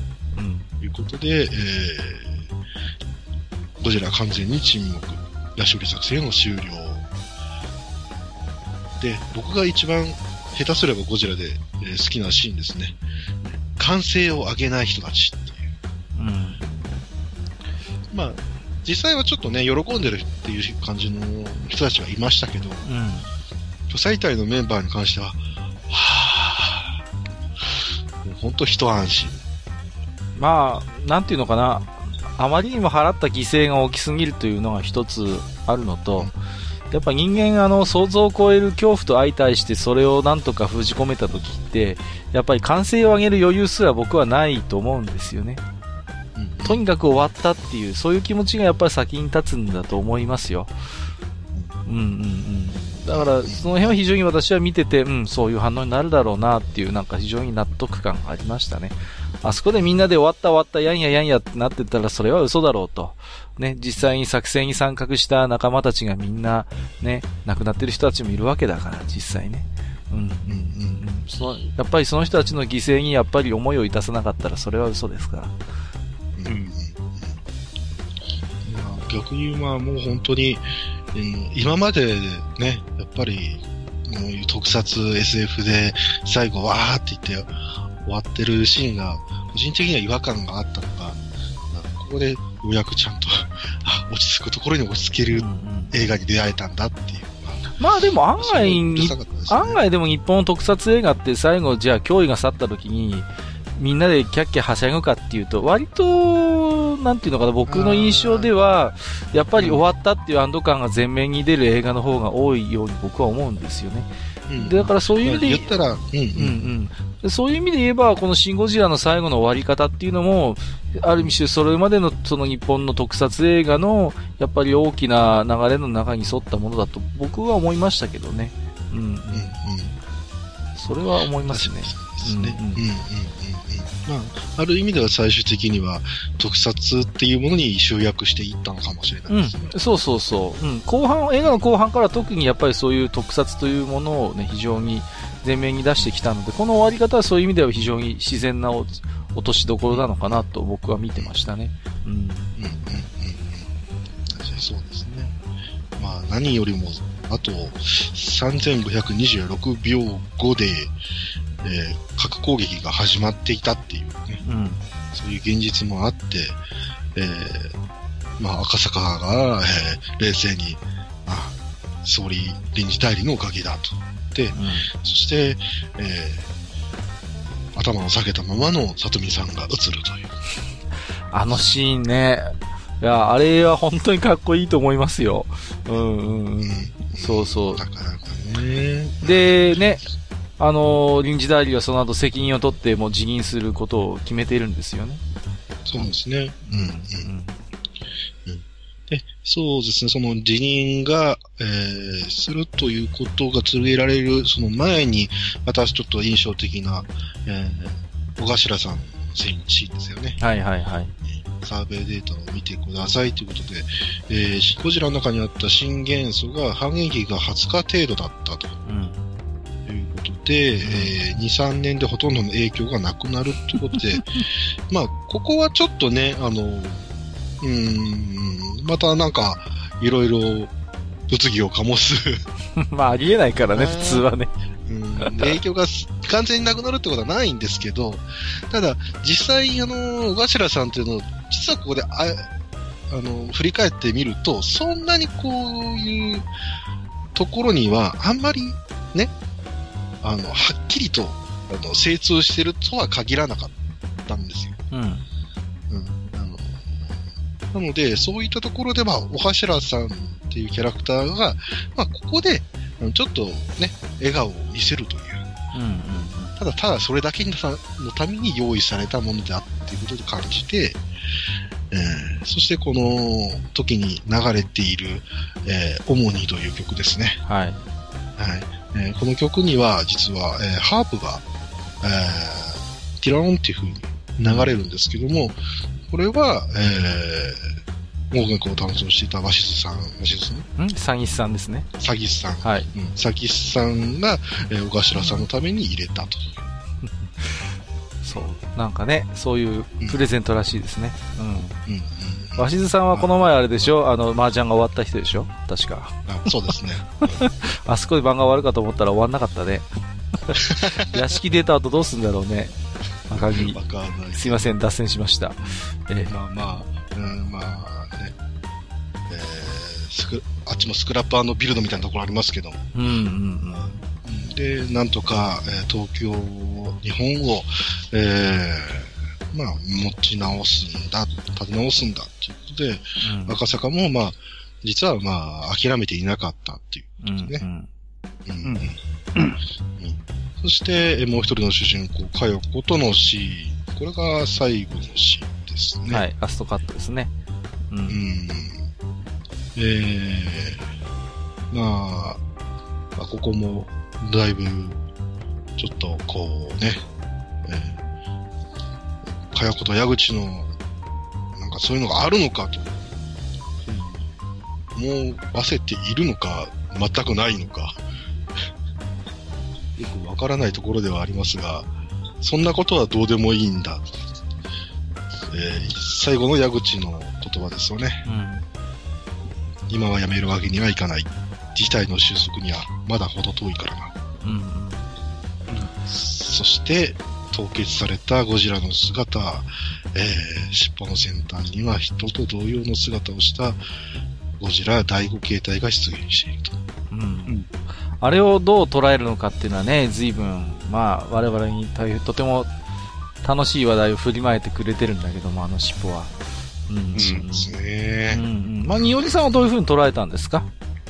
まあ、個人、うん、僕的にはもうやっぱ巨神兵っていう、うん。うん、ああいうのを、まあ、まあ、その前に見てしまっているので、うん、なんとなくああいうところにつなげつつ、うん、あの、まあ、宮崎駿監督作品の、えー、風の谷の直しかですか。うん、ああっこで、えー、まあ、そろそろ安野さん作っていいよっていう話を。なんかね、あるとかないとかって聞いてたんで、なんとなくそっちの布石にしているのかなというのと、あとは、まあ、一つ、日本神話からのね、引用とするならば、えー、まあ、スサノオノミコトが、えー、ヤマタノオロチを倒した後、その体から出てくる剣があるんですよね。うん。草薙の剣ね。うん。そうです。草薙の剣、えー、別名の村雲の剣で、えー、ルカナって書いてたよね。そうですね。うんうん。便利なんだよ、あれ。そうそう。S3 かなまあでも、あれはね、まあ、まさにあれなんですけど、うん、うん。まあ、武器であり、国宝であり、みたいな、うん、その両面を持ったものが出てきているんですよね、神話の中では。うん。うん、なんかそれを彷彿としたので、武器にもでもあり、宝でもあるっていうことは、なんとなくこう、巨神兵みたいな。うんものを想像したので、うん、そういうところに行き着くのかなとは思ってますし。うん、なるほどね。マスターはあの辺の尻尾はどういうふうに見たんですか、いや、やっぱりエヴァを思い出しますよね。うん、うん、あの、セントラルドグマの何でしたっけ？リリスでしたっけ、はい、あの、杭に打たれてる、あの、白いブヨブヨした。ね。うん。あいつってほら、あの、下半身っていうか、上半身はこう人の形してるけど、うんうん、下はなくて、あの、なんか人の足みたいなのがこう刺さってる。うんうんうん形してるじゃないですか。そうですね。あれをちょっと思い出すっていうのと、うん、あとなぜか、えー、っと、フリーザ様の最終形態なぜか思い出してましたね。ああ、なんとなくわかる気がするな。うん、うん、うん。なんかね、つるんとしたものっていうのかな、少し。そういうところもあるしね。うん。うん。うん。うん。うん。そうですね。うんと、僕はね、やっぱり、すごい単純な見方かもしれないけども、もう次の形態は神だったんだろうなっていうことを思うんですよね。シン・ゴジラのシンが神になるんじゃないかっていうことで、まあ、例えばキリスト教的な世界では神は人の形に似せて人、自らの形に似せて人を作ったということから、まあ神様がまあ我々人間みたいなそういう姿形をに似ているものだっていう、まあ、考え方がありますけれども、そう考えたときに、やっぱり最終的にそういう、もう、あの、我々が考える神というもの、神と言われるものに、もうなってしまっていたのではないかということを一つ想像しましたね、私はね。うん。うん、最初からその予感はずっとあってね、シンゴジラのシン、カタカナでは書いてあるけれども、それが一体何かっていうところで、いろんな考え方ができるけれども、最終的にはそれが、まさに、えー、ね、あの、示す辺が示すところの神になっていたのかというような、やっぱりそういう予感を最後僕は感じましたね。映画見た時にはね。うん。このあたりで本当、あの、千差万別いろんな分析があるんで、まあ、最後に、あの、面白いものを残してくれたなと。うんうんうん。そういうぐらいの印象でしょうか。今の、あれだね、閣下の話してるのを聞くと、逆にその、神じゃなくて、えっ、ー、と、神への進化はまだ段階を残していて、うんうん、その、神一歩手前の、うんうん、なんていうの、人、その神にも届かんとしている人、うんうんうんの、その、人ならざる人。そうですね。うん、うん、っていうかな。それは、なんかその辺っていう風な感じも、ちょっと今、考えつきましたけどね。うんうん。そね、それもあると思いますね。やっぱりね。劇中にも確かに、本当に怖いのは、なんかね、人間なのかもね、みたいなこと言ってましたね。だから結局こんなに恐ろしいゴジラというものを結果として封じ込めることに成功した人類っていうものの、やっぱ怖さもあるんですよね、うん、そこにね。そうだね。こんなものですら、まあ、人間は封じ込めてしまうことができるっていう、うん。そね、そこの怖さもやっぱあるんですよ。うん。うん、何よりデータも世界各地にばらまいちゃってますからね。うん。だから、その非常にその、このヤシオリ作戦というものを成功させてしまった、えー、巨彩体というものに対して、今後想像するにね、様々な、やっぱり、あの、影響があるんだと思います。うん。おそらく多くの国にとってみれば脅威とみなされるのではないかと僕は思ってるんですね。巨彩隊という組織自体が。うん、そうですね。とんでもないことをやってくれたぞと。うん。だから、そのあの組織としての今後のもしかして敵というものが仮にいるとするならば、それは同じ人類であってね。そうですね。うんうんうん。そういうことも思うんですよ。僕はやっぱあの組織ってもう簡単に解体できないものになってしまったと思うんですね。ヤシオリ作戦が成功したことによって。今後もおそらく何らかの形で存続していくんだろうと、あの組織が。うん。で、そこには様々な思惑があって、決して矢口たちが思い描いていた理想通りにはきっと進んでいかないのだろうと。うんうん。そういうこともやっぱ思うわけですよね。うん。やっぱそういった時に、その、ゴジラを封じ込めることに成功した人類が、逆に自らの手でまたゴジラを動かしてしまうことが本当にないのかなっていうね。うん。うんうん。そんなことすら思ってしまいますね。その時に人間の、その、業というかね。うんうんうんうん。その、やっぱり力というのは、その時点で実はもうゴジラを利用するという恐ろしい考え方に至った時点でゴジラを凌駕してしまうんですよ。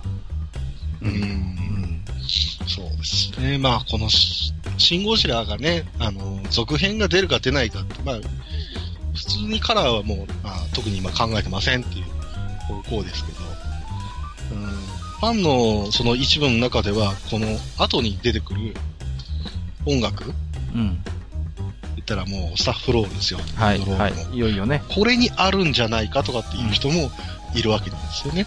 エンドロールでは確か、えー、3曲使われてますよね。はい。なので、まあ、最初はまあゴジラ。うん。うん、あの、当に、えー、ゴジラの曲ですが、うん、うん、で、これがまあ最初のゴジラからということで、そして次に流れるのはメインタイトル、三大怪獣地球最大の決戦の曲と。うんうんそしてもう一つが怪獣大戦争のメインタイトルと。うん。うん。うん、この辺はニオリさんはどう読み解くんですか、いや、ここはね、もう、いろんな意見がございますよ。うん、何よりも、あの、やっぱ、ゴジラっていうのが、えー、まあ、言ったらね、怪獣ものっであって、えー、いろんな怪獣が出てくるっていう、その歴史がありますんで、うん、それだというふうに思う時もあります。それこそ巨神兵っていうものをさっき言った通り、あの、巨神兵は巨神兵で、オウムっていう存在がまた、まあ、ライバル関係にあったりするわけじゃないですか。うん。うん。まあ、言ったら、原、うん、な、ナウシカの原作的にはね。うん。うん。ということは、じゃあ、オウムに近いゴジラの敵ってなんだと。うん、そうなると、モスラとかね、ああいうのを想像するわけで。逆にそういうのが出てきちゃうと、このシン・ゴジラっていうのがまたちょっと違うものになっちゃうのかなっていうね。うん。うん、そういうふうに思うときはありますね。うん。うん、ということで、はい。えっ、ー、と、まあね、最終的にゴジラの終局、そして、その後は三大怪獣地球最大の作戦ですよね、のメインタイトル。で、最後に怪獣大戦争ということでね。そうそうそう。怪獣大戦争をよく使ってくれたなと思いましたね。そう。うん。うん、僕最初聞いた時、あのー、途中のと流れる劇中歌も怪獣大作戦だと思ってたんだけど、2回目で気づいて、あ、違うと思って、うん、うん、うん、わざわざ違う方出してきたなっていうことをね、2回目でようやく気づいたんですけどね。もう一曲ありました？あ、そうですか。うん。えー、メインタイトル、ゴジラ VS メカゴジラ。はいはいはいはいはい。そうそうそう。そうですよね。もう一曲入ってましたよね。うんうん、うん、うん。はいはい。やっぱそうなると、うん、なんかね、うん、やっぱ うん、いろいろ考えるところはありますよね。これもね。ゴジラ、単純、うんうんうん、どうぞどうぞ。うん。単純に安野さんが流したい曲を流したのかっていうね。ねいや、実際そうなんじゃないですか、本当は。と思います。うん。うんうん、うん、考えすぎっていうのが何よりだと思うんですまあ、えー、そういう考えもできるかなというので、ちょっとうん。まあ、安野さんが作りたいゴジラって、初代ゴジラだけだと思うんだよね。うん。確かにね。うん。うんだから、そういう意味では、他の、その、ゴジラの曲っていうのは単に使いたいから使ったんじゃないかなってちょっと思うけど。うん。そうそうそう。例えば、その、えー、ゴジラ対メカゴジラとか、うん、あの、ゴジラ対ヘドラとか、うん、あの辺を安野さんがリメイクしたいなって思ってるかっていうと、ちょっとそうは思えないんだよね。そうですね。ですね。うん。あのー、これはね、非常にちょっと、あの、うがった見方かもしれないけども、非常にまあ、この、まあ、一部始終のこの物語を見せられてね、危険な言い方をすれば、あのゴジラはゴジラを超えてしまったっていうね、そういう見方もできると思うんですよ。まあ、これ聞いたら、あの、つぶらや原理主義の皆様は大変怒るのですが、ある種ね、ちょっとゴジラというものの範囲を、もう軽々と飛び越えてしまったような、そういうものすら思うんですよ。で、ただその時にやっぱり安野さんの一つお断りとして、いや、これはあくまでも、ね、あくまでもその東宝のゴジラシリーズの系譜につながる映画ですよっていうことを、まあ、うん、指し示すために、まあ、非常にあの人口に感謝している、それまでのゴジラシリーズのタイトルシリタイトル曲を、まあ、持ってきたのではないかという考え方もできなくはないと思います。お断りとして。そうですね。うんうんうん。なるほど。うん。まあ、ね、安心してくださいよと。ね、東方ゴジラシリーズのあくまで系譜に連なるものですよというね。まあ、そこに対して当然リスペクトを払っていることは、それは間違いないと思うので。うんうんうん。安野さん自身がね。はい。そうですね。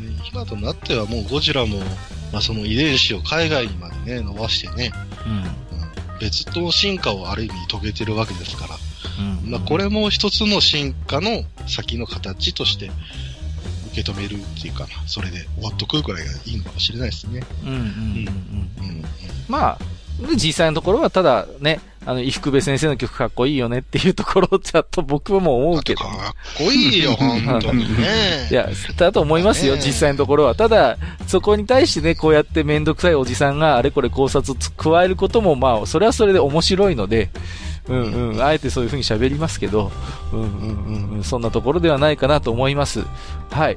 えー、ということで、ようやくエンドロールまでたどり着いたわけですけれども、ね。時間ないですか？うん、もう1時間20分喋ってますよ。はい。ギリギリです。ね、まあ、核が、核を落とされますよ。まあ、ボーナストラックの話も本当はしたいんだけどね。サウンドはトラックに従って。ただちょっとね、さすがに、やばいので。はい。核落とされちゃうんで。として、最後には、じゃあ、シン・ゴジラとは何だったのかっていうのを、うんうん、はいはいはい。ちょっと、3人でちょっとだけ語ってみますか。うん。うん、じゃあ、にごりさんからお伺いしましょうか。うん。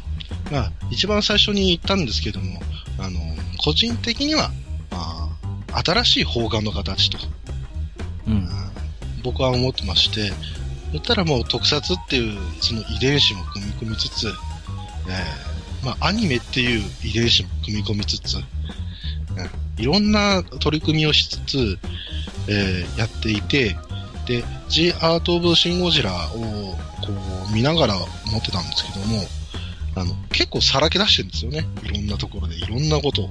うん撮影技術のあれこれも全部出してきてるので、逆に安野さんやスタッフ的には、うん、もう、これをどんどん、ある意味ではもう、美味しく使ってくださいと。うん、こういうこともできる、こういうこともしていいんだ。こういうことがどんどん、あの、面白いことにつながっていくんじゃないかということで、あの、そういった意味で、日本の映画の新しい形を示してくれた。だから、シン・ゴジラのシーンはもう僕は進化のシーンだね。うん、そんな感じの印象を受けてます。なるほどね。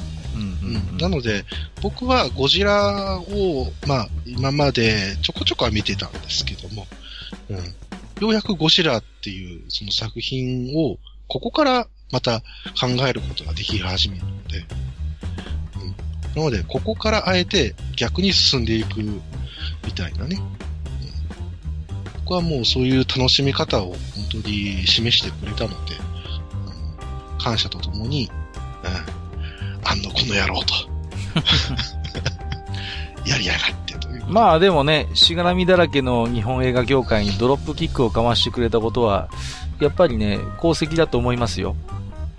うん。うん、うん。本当に窮屈な部分があったから、このシン・ゴジラとこの世界の片隅にがね、やはり評価された2016年というのは、邦画シーンにとってみてもやっぱり特別なね、1年になったのではないかなと思います。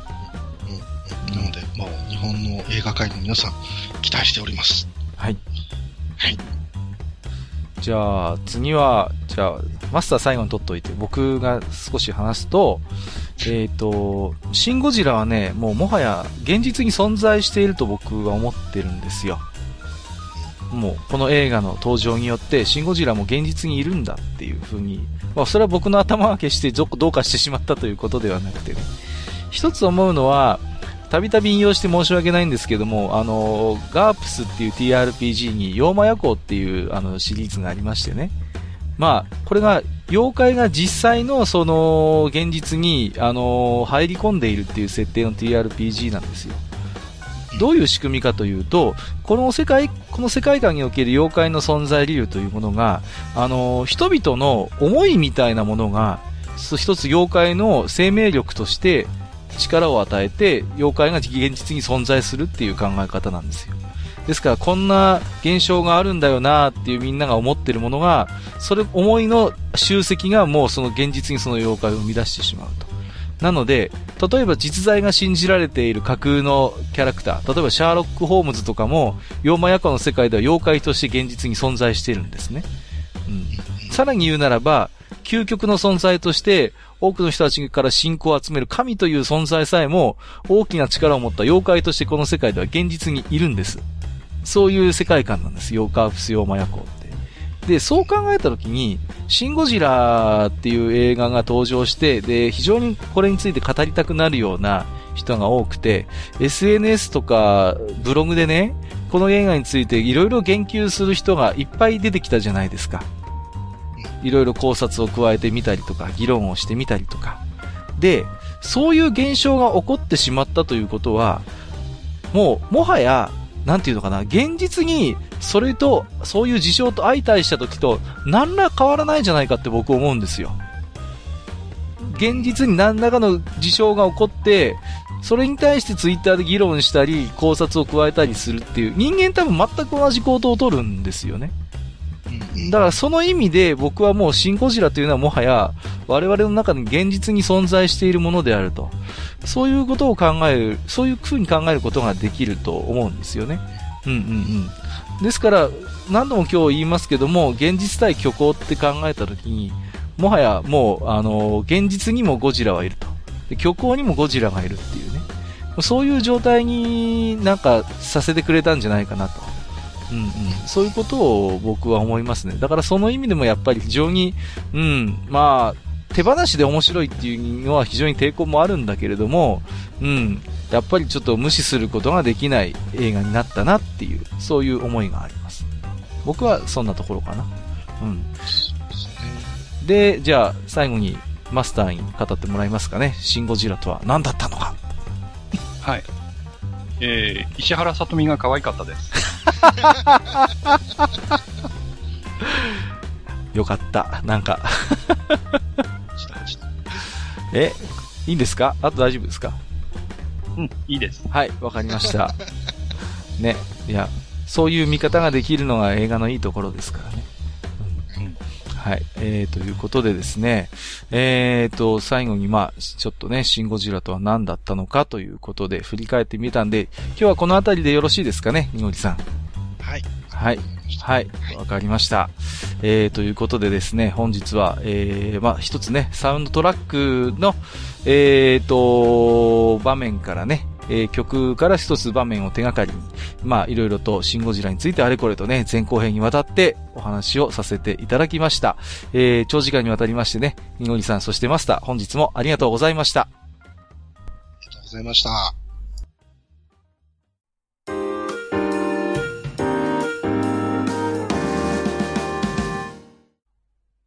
はい。それではね、えっ、ー、と、今回もですね、当愚者の宮殿宛てに、えー、いっぱい置き手紙をね、ありがたいことにいただいておりまして、今回はですね、はい、えー、ツイッターリプライやハッシュタグ愚者の宮殿をつけていただいたつぶやきから、えー、いくつか抜粋をしてね、ご紹介をさせていただければと思います。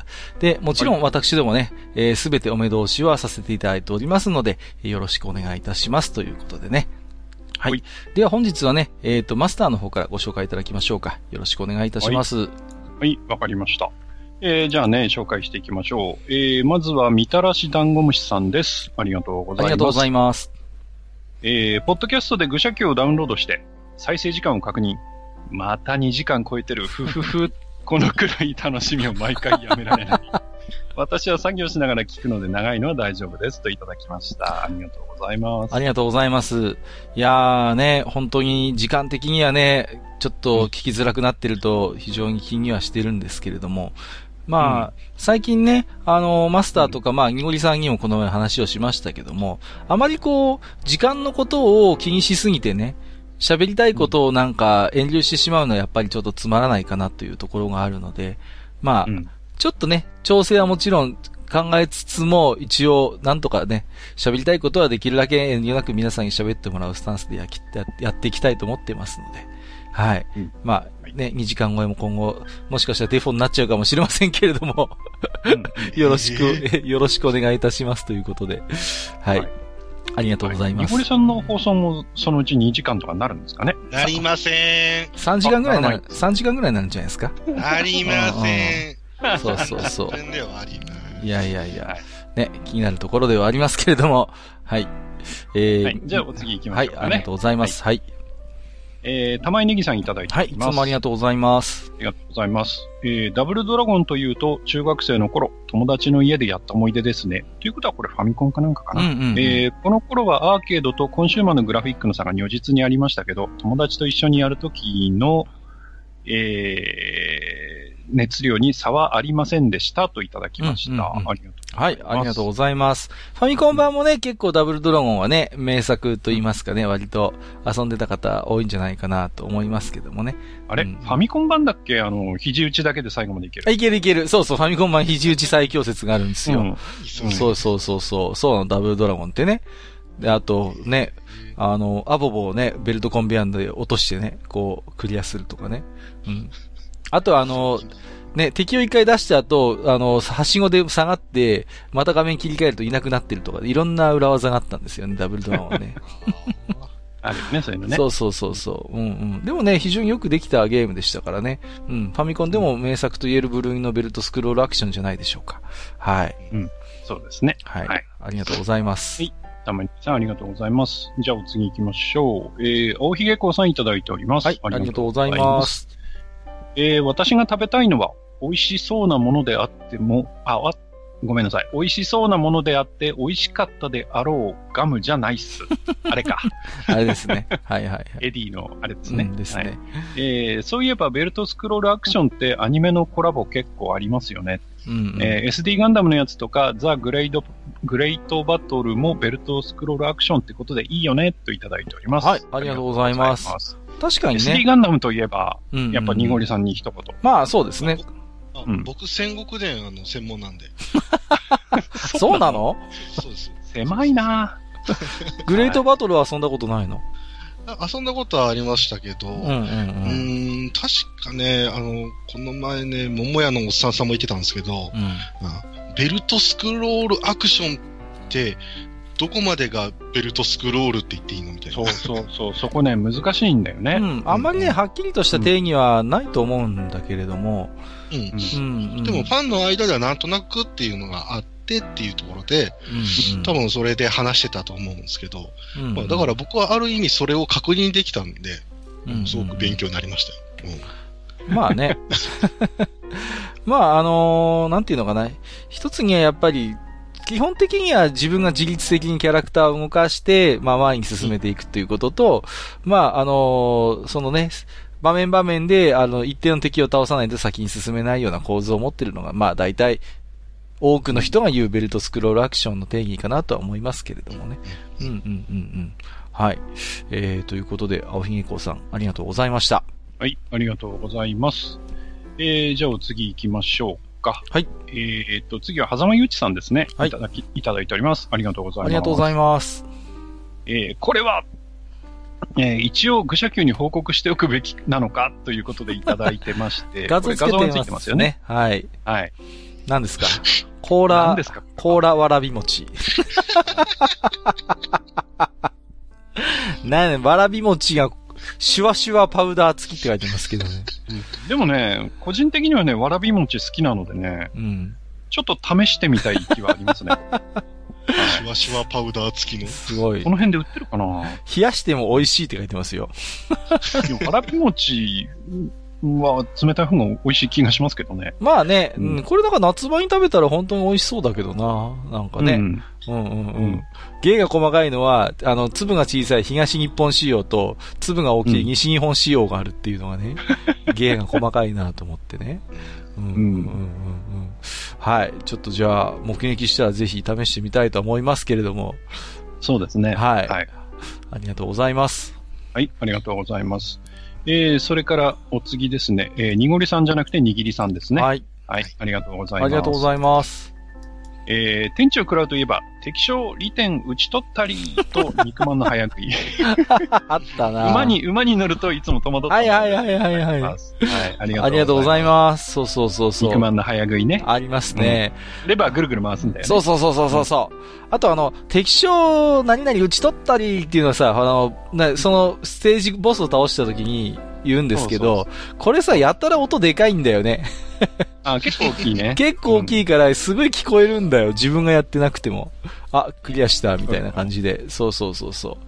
あとこのね、乗り物系に乗ると操作に戸惑うってこうベルトスクロールアクションあるあるですよね、この辺もね。うん、そうそうそう。そうなんだよ。うんうん。わかりますね。はい。いや、ま、また遊びたいな、これ。いや、面白かったですけどね。プレステかなんかで出てるよね。うん、うん、出てます、出てます。これ面白いですよ、これね。うん、面白いですよね。友達とかと一緒にやるとすごい盛り上がるんですけど。はい。うんうん、いいですよね。はい。またこういうゲーム出てくれるといいんですけどね。本当ですね。はい。はい、にぎりさん、ありがとうございました。ありがとうございました。えー、それじゃあお次行きましょうか。えっ、ー、と、深見さんいただいております。はい。ありがとう。ありがとうございます。えっと、深見さんは初めてもしかしたらお初ですか？はい。はい。もしかしたらそうかもしれませんね。はい。はい。えっ、ー、と、愚者の宮殿、業務運転中に聞いているので、なかなか感想を書く書くことができませんが、えー、毎度興味をそそられ、そそられながら拝聴しております。はい。噛むな。ごめんなさいね。いえいええー、ニフティは全盛期、私は F ガルフォーラム出入りしてました。うん。あの、ゲームフォーラムの方ですかね。はいはいはい。はい。えー、59回68、69回を聞きながら懐かしくなりました。はい。ということでいただきました。ありがとうございます。ありがとうございます。これはあれですよね。マスターのパソコン通信の回と、あと、パルチさん会議中の回ということでね。はい、まあ、あのー、ね。ねはい。ニフティフォーラムのあの話を中心としたね、あたりの話ということでね。そうですね。うんうんうん、F ってなんだっけなどこですかね、これ。ギャルはなんだっけあ、ごめんなさい。ソフトウェアギャラリーフォーラムだ。ああ、はいはいはい、はい。だからこう、今でいうフリーソフトとかを作ってる人たちが結構、とか使いたい人とかが、あの、結構出入りしてたとこですね。はいはいはいはい。なるほどなるほど。なるほどなるほど。うんうんうん。結構ディープなとこ出入りしてましたね、深見さんじゃあね。いや、でもすごく有用なとこですよ、ここ。ああ、あの、いろいろツールとかそういうものがライブラリに上がってたりしたので。へえ、そうなんだ。はい、うんうん。僕はめったに顔出さなかったな。兄貴がたまに覗いてたような印象はあるけど。うんうんうんうんうん。えっ、ー、とね、業務運転中ということでね、大丈夫ですかね仕事のやる気に影響が出なきゃいいですけどもね、本当に。うん、そうですね。うんうん、はい。まあ、今後ともね、仲良くお付き合いさせていただければと思いますので、よろしくお願いいたします。すね、はい。はい。ありがとうございます。ありがとうございます。えー、お次行きましょう。えー、ピースケさんいただいてます。はい。ありがとうございます。はい、ありがとうございます。えー、ベルトスクロールアクションとして、ザ・グレイト・バトルシリーズは含まれるでしょうか？ということでね。また出てきましたね。はいはいはい、うん。うん、含まれると思いますよ、やっぱりね。グレートバトルシリーズもね。うん、うん、リフォルメキャラということでね、はい、非常に当たり、当たり判定がね、難しくてさ、あの、丸っこいからさ、うん、結構難しかったんだよね、グレートバトルシリーズはね。うんうんうん。キャラクターは可愛いんですけどね。うんうん、うん、はい、そんな印象はありますね。あの辺のバンプレのゲームってなんか全体的に操作がもっさりしてて。そう、なんバンプレ系のゲームね、そうなんですよ。うん、重いんだよね。うん、そうなんですよね。で、まあね、その割にはセーラームーンの系譜は非常にいいゲームもいっぱいあるんですけどね。うん、この SD キャラのアクションものに関して言うと、ちょっとね、あの判定の納得度は低かったですよ、やっぱり。そうですね。うんうんうん。はめ技もあったし。まあまあ、それでもね、まあそこそこ人気のある。うんうん。立派なベルトスクロールアクションだと思いますんで。はい、はい。ありがとうございます。はい、ありがとうございました。えー、それからですね、えー、前回のシンゴジラ会聞いてですね、狭間祐一さんがちょっと感想いただいて、ね、はい、はいはいはいありがとうございます。はい。あの、二ついただいてますんで連続でいきます。はい。えー、シンゴジラ前半回拝聴えー、劇中にエヴァの音楽が流れるのは個人的にそんなに違和感なかったですね。うんうん、ある種、えー、安野作品のアイコン的なイメージを受けました。なるほどね。えー、それから、えー、シンゴジラの音楽で一番痺れたのは、無人在来線爆弾が登場した時の宇宙大戦争マーチですね。やっぱりそこなんだ。はいはいはい、はい。比喩でも何でもなく、本当にゾクッとして鳥肌が立ちましたよといただきました。うんうんうん、ありがとうございます。なるほど、なるほど。まあでもこれはね、ある程度年齢的に上の方だよね。そうですね。やっぱりね。うん。うんうん。あの音楽でっていうのはね、やっぱり、こう原体験っていうか、まあ、原体験とは言わないまでも、それまでのゴジラとかを知ってる人じゃないと、あそこではなかなか来た来たとはならないかな。逆にあの中途半端な世代だと、あのーうん、格闘家佐竹の入場テーマで記憶してる人もいたりするんだよね。そうかもね。そうなんですよ。うんうん。もちまあね、私はやっぱ元ネタですからね。この宇宙大戦争マーチがね、この非常に食い気味なんだよね、この曲がさ。非常にこうね、テンポも速くて、そうそうそう。うんうんうん。その辺のなんかね、こう、こなれてなさ具合も実は結構魅力だったりすると思いますよ、僕は。宇宙大戦争マーチは。ね、うんうん。非常に荒削りなんです。曲の、なんていうかな、あの演奏のそういう部分も。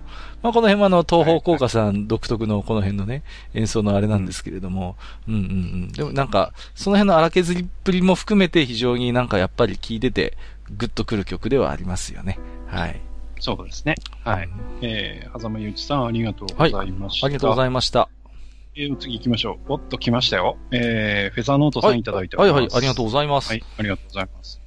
またなんかすごいの出してきましたね。ねこれ、えー、前回の写真は MSX マガジンです、うんうん、えー、当時の PC ゲームソフトカタログがついていて、えー、今見るとなかなか面白いです、うん、えー、押し入れに眠っていただけの雑誌ですが、電子書籍にはない紙アーカイブならではの、えー、趣があります。うんえー、ちなみにこの号のゲームソフトランキングはこんな具合です、ということで、えー、はい、いただいてますね。いただいております。ありがとうございます。はい、あ、僕写真1個付け忘れたかな、これ。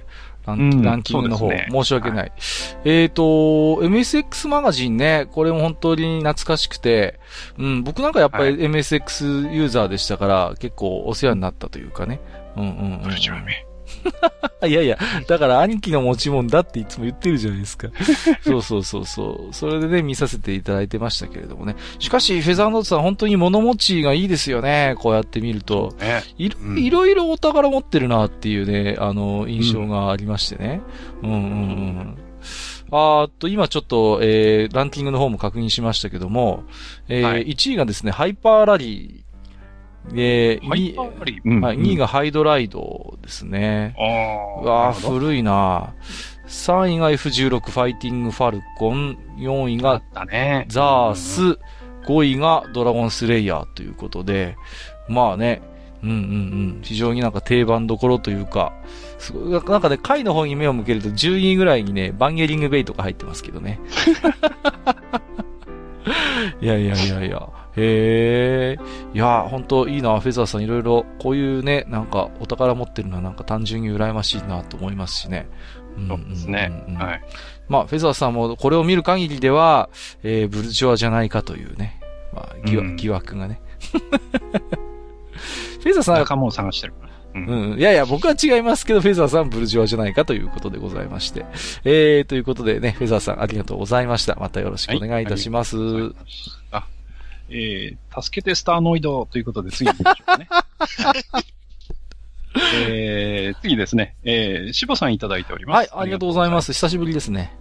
はい。えー、カックがマスクマンからなんて嘘だ私ですらデンジマンからですぞと いうことでね、いただいております。いや、バレました？いや、ね、ちょっと若作りしようかなと思って。そりゃそうだろう。マスクマンってことはねえだろう。いや、うーん、うん、だマスクも非常に好きだったので、印象深くてつい口走っちゃったんですけど、うん、記憶を辿ってみるとね、はい、でも僕、デンチマンはさすがに覚えてないですけど、うーん、そうですね、サンバルカンあたりはもう記憶にありますかね。多分デンチマンの次だと思いますけど、うんうんうん。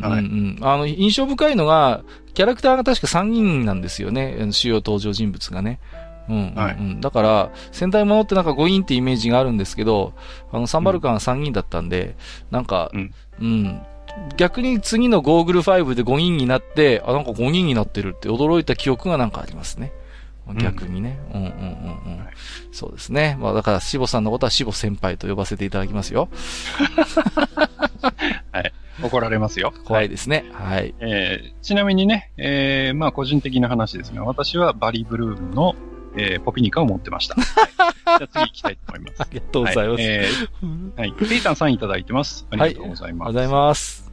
えー、この曲はここに音を短くしてうまくアレンジしてるんですよ。えー、この技法は前から使われてますね。主人公感が出てますね。みたいな専門家的で何を題材にしても博学な番組になるので、えー、えー、たまにはいい曲だね、楽しいみたいな回があってもいいんじゃないかなといただいております。ありがとうございます。ありがとうございます。はい、いや、あのね、大した、いや、本当に前回もマスター喋ってましたけど、ただただ下り顔でね、うん、うんうんうんうん、なんだか、本当にそうなのかどうかもわかんないことを言ってるだけなんでね。そうそうそう。うん、うん。大してあれじゃないんですよ、そこは。うん、はい、うん。まあ逆に今回のね、新語次回でマスターが、もうまさに楽しいってすごいになってたんで、まあね、うん、ある意味そっちの方向も今回はできたんじゃないかなと思ってますけれども。まあ僕は天の弱ですからね。はい。まあ、うまいことね、あの、バランスをとっていただいているのでありがたいなと思いますけれども。はい。はい、はいまあこれからもね、あの、うざめんどくさい番組をね、やっていくと思います。そうですね。はい。はい、まあほどほどにお付き合いいただければと思います。よろしくお願いいたします。はい。はい、テイタンさんありがとうございました。えー、お次ですね。えっ、ー、と、パンダ屋さんでよろしいですか、ね、はい、ありがとうございます。えー、いただいてます。ありがとうございます。えー、ソーサリアンも機種で結構アレンジが違うのだなと、棒チューブを聞き比べて痛感と言ってはいはいはい。そうですね。はい、うんうん。かなり機種別で違いますよね。うんうん。うん、まああのードラスレファミリー界でも触れましたけれどもね、生還の曲もちょっと違ったりしますからね、88と98でもね。うんうんうん。あとはね、やっぱり人気作で移植なども結構ありましたんでね。うんうんうん。うん、人によってですから同じ曲でも結構印象が違うっていうのはやっぱあるのかなとは思いますね。うんうん。あのね、ソーサリアンオンラインっていう、まあ、オンラインゲームが昔ありましてね。うん、まあ、割とやっちまった感のあるゲームだったんですけども、曲は結構いい曲あったんですよ。うん。なんでね、うんうんうん。曲だけは良かったですけど、ゲーム自体は、うん、まあ、そういうことです。はい。あ今、あの、ソーサリアンオンラインって聞いて、僕はメイプルストーリーが思いつきましたけどね。いや、そっちは、まあ、孫ことなき名作ですからいいんですけどね。うん、まあ、名作かどうかはあれですけど。まあまあまあ、いいでしょう。はい。はい、はい。えー、じゃあね、えー、パンダ屋さんありがとうございます。ありがとうございます。えー、お次行きましょう。えー、KIM さんいただいております。はい。ありがとうございます。ありがとうございます。えー、愚者の宮殿71回。えー、カトちゃんケンちゃん、キングオブモンスターズ、忍者ウォリアーズアゲインはかなりハマりました。うん、えー、カトケンはスクロールアクションになるのかなということでいただいております。そうですね。はい、ありがとうございます。うん、カトちゃんケンちゃんはベルトスクロールというよりは、まあ、割と普通のスクロールアクションゲームですけどね。うん、まあね、操作は大変でしたけどね、これもね。もう、ものすごい完成つくんですよ、これ。本当に、全然急に止まれないしさ。もうね、加トちゃんでやるとケンちゃんが邪魔してくるし、ケンちゃんでやると加トちゃんが邪魔してくるっていうね。うんうん、そんなゲームでしたけどもね。うんうんうん。まあ、あのー、ここでね、うんうん、うん、キングオブモンスターズって、うんうんうん、あの、上げていただいてますけど。はいはいはいはい。まあちょっと、あの、KIM さんの、えー、お便りから離れてしまうんですけど、ええー、あの、ラジオスさんの、うんうんうん。ああの、しげち兄さん。しげちさん、しげち兄さんが、うんうんうん、あの、昔、そう。ね、あの、しげち兄さんが会社っていう、うんうんうん、はい。そうそうそう。ことで、新日本企画のことをね、ねあの、おっしゃってましたけど。いやー、びっくりしましたね。はい、うんうんうん。すごいです。一流ゲーム会社じゃないですか。そうですよね。ねえ。いやいや、結構手が、ちょいちょいきっと持ってますけど。はい、結構手掛けられたゲームもメジャーどころというかね。ねいやいやいや、すね、すごいなと思ってね、はい、ここに来て、そんな情報がということで。びっくりしましたけれどもね。はい、えっ、ー、と、うん、忍者ウォリアーズアゲインもね、うんうん。うん、これもね、編長本当面白くてね。うんうんうん。あのいつも僕は、あの、くのいち使ってやってましたけどもね、やっぱりね。はいはい。うんうんうんうん。懐かしい。なんかこう、ベルトスクロールアクションと忍者ものって相性がいいんですかね結構いろいろありますよね。うん、うん。うん、そうですね。忍者竜剣伝とか？そうそう。あれはでも普通のアクション。まあそうですね、アクションですけど。ベルト、うん。まあでもちょっとベルトスクロールっぽいところもあるかな、っていうね、うん、うんうんうん敵を倒さないと進めないっていうところもあったりしますけどもね、場所によっては。そうですね。うんうんうんうん。はい。ファミコン版はね、ゲロムズって話ですけど。いや、はい、あれはね、難しい。あれは無理ですよ。本当にむずい。アーケードの方が楽です。はい。あの、画面がね、狭いんすよ。あの、うね、うん、画面が狭いからね、予測して行動できないの。あの、ファミコン版の忍者竜剣伝。うんうんうん。厳しいですよ、あれは、なかなか。はい。はい。ね。はい。まあ、こんなとこですかね。はい。えー、KIM さん、ありがとうございました。ありがとうございます。えーと、それから、これは、はい、えーと、これはガチョウさんですかね。あ、ガチョウさんか。はい。すいません。字が小さくてね。あさんにはちょっと。すいません。はい。えっ、ー、と、ロマンシアはドラスレ3ですよね。うんうんうん、えー、2がザナドゥ、えー、5がソーサリアン、うん、えー、6が英雄伝説か。えー、初代はあ、初代と4はやってませんね、ということでいただいてます。はい、ありがとうございます。これはドラスレファミリーの回を受けてたと思うんですけどね。うん、うん、ドラスレファミリーがまさに、まあ、あの、4にな、4に当たるわけですけれどもね。うん、うん、うん。珍しいですね。なんか、ザナドゥ・ソーザリアン英雄伝説プレイされてるんだったら、なんか、ドラスレファミリーとかもたしなみでやってらっしゃいそうなイメージがありますけれどもね。うん、うん、うん。まあ、その辺はね、好みもあるんでしょうまあまあ、もちろんね、そうですよね。うん、うん、うん、うん。まあね、まあ、ソーサリアンとはあまり間を置かずにね、出ましたけれどもね。まあ、同じタイトルをいただくには随分趣の違うゲームだったなということでね。うんうん、うん、はい、そんなことは思いますけれどもね。うん。うん、まあ、でもね、ソーサリアンは本当に、なんて言うんですかね。うん、非常に TRPG 的な部分も持ち合わせた本当画期的なゲームなんでね、うん、今度一回時間をとってね、じっくり語りたいと思ってましたんで、またその時はガチョウさんにもいろいろと思い出を教えていただければなと思ってますけどもね。そうですね。はい。ありがとうございます。ソーサリアン会をやるときは僕は休もうと思います。なんでですか 付き合ってくださいよ、寂しいな。はい。はい、えー、ガチョウさんありがとうございます。ありがとうございます。えー、ライポンさんいただいてます。はい、ありがとうございます。えー5番でございます。はい。えー、タクティクソーガは、海の見える境界のシーンを見てから、ランスロットショックで先に進めないでいます。ああ。はいはいはいはい、わ、かる。涙涙、時々お酒です。えー、マスター、いつものスコッチおかわりっていただいてます。いやいや、ありがとうございます。そうですよね。ほんとショッキングな、やっぱシーンですからね。うん、このあたりの話はね、愚者の宮殿でも地下50回ですね。えっ、ー、と、ヤ、ス、さんと一緒におしゃべりしてますけどもね、ランスロットについて語るということでね。はい、まあで、ね、でもライポンさんの気持ちも非常によくわかるんですよね。うん。ある種死よりもむごいことが起こってしまうということでね。うん。うん。はい。まあ、あの、ぜひともちょっと立ち直ったら、ぜひ進めていただければなと。思いますけどもね。ねまあ、一つランスロットの思いを受け継いで。うん。まあ、エンディングまで行くとね、あの、それはそれでまた違う考えがありますので。うん、そうですね。はい。エンディングを聞いていただきたい。そうですね。はい。感想お待ちしております。はい、ありがとうございます。はい。ライポンさん、ありがとうございました。えー、ちなみにね、えー、次回の愚者の宮殿は、えー、シェリーを語るということで。はい、えー、そうそんな予定はないですけど。びっくりした。はい。はいえー、次行きましょうか。えー、古今東西さんいただいてます。はい。ありがとうございます。ありがとうございます。えー、愚者の宮殿、えー、コントローラー話を拝聴。あ、結構前のやつですね。そうですね。ねはい。はい。初期の頃、えー、ファミコンはいろんな外部機器があるのを知ってはいたけど、懐かしそうにお二人が話しているのを聞くと楽しそうでいいなとか思ったり。えー、コントローラーというと、任天堂64、うん、えー、スティック手のひらで回して皮膚がデロンデロンになった思い出です。大丈夫ですか、これ？いやいやいや、わかりますね。ねうんうん。硬いからね、あれね。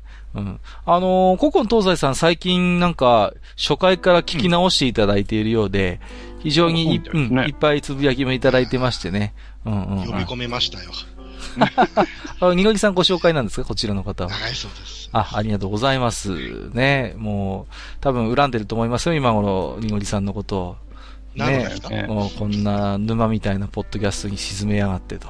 なんだこれはという。あの僕は、あの、こういうこと言ってるよって言ったら聞いてみようかなって言ったのが向こうの責任なんで。そうですか？うんうんうん。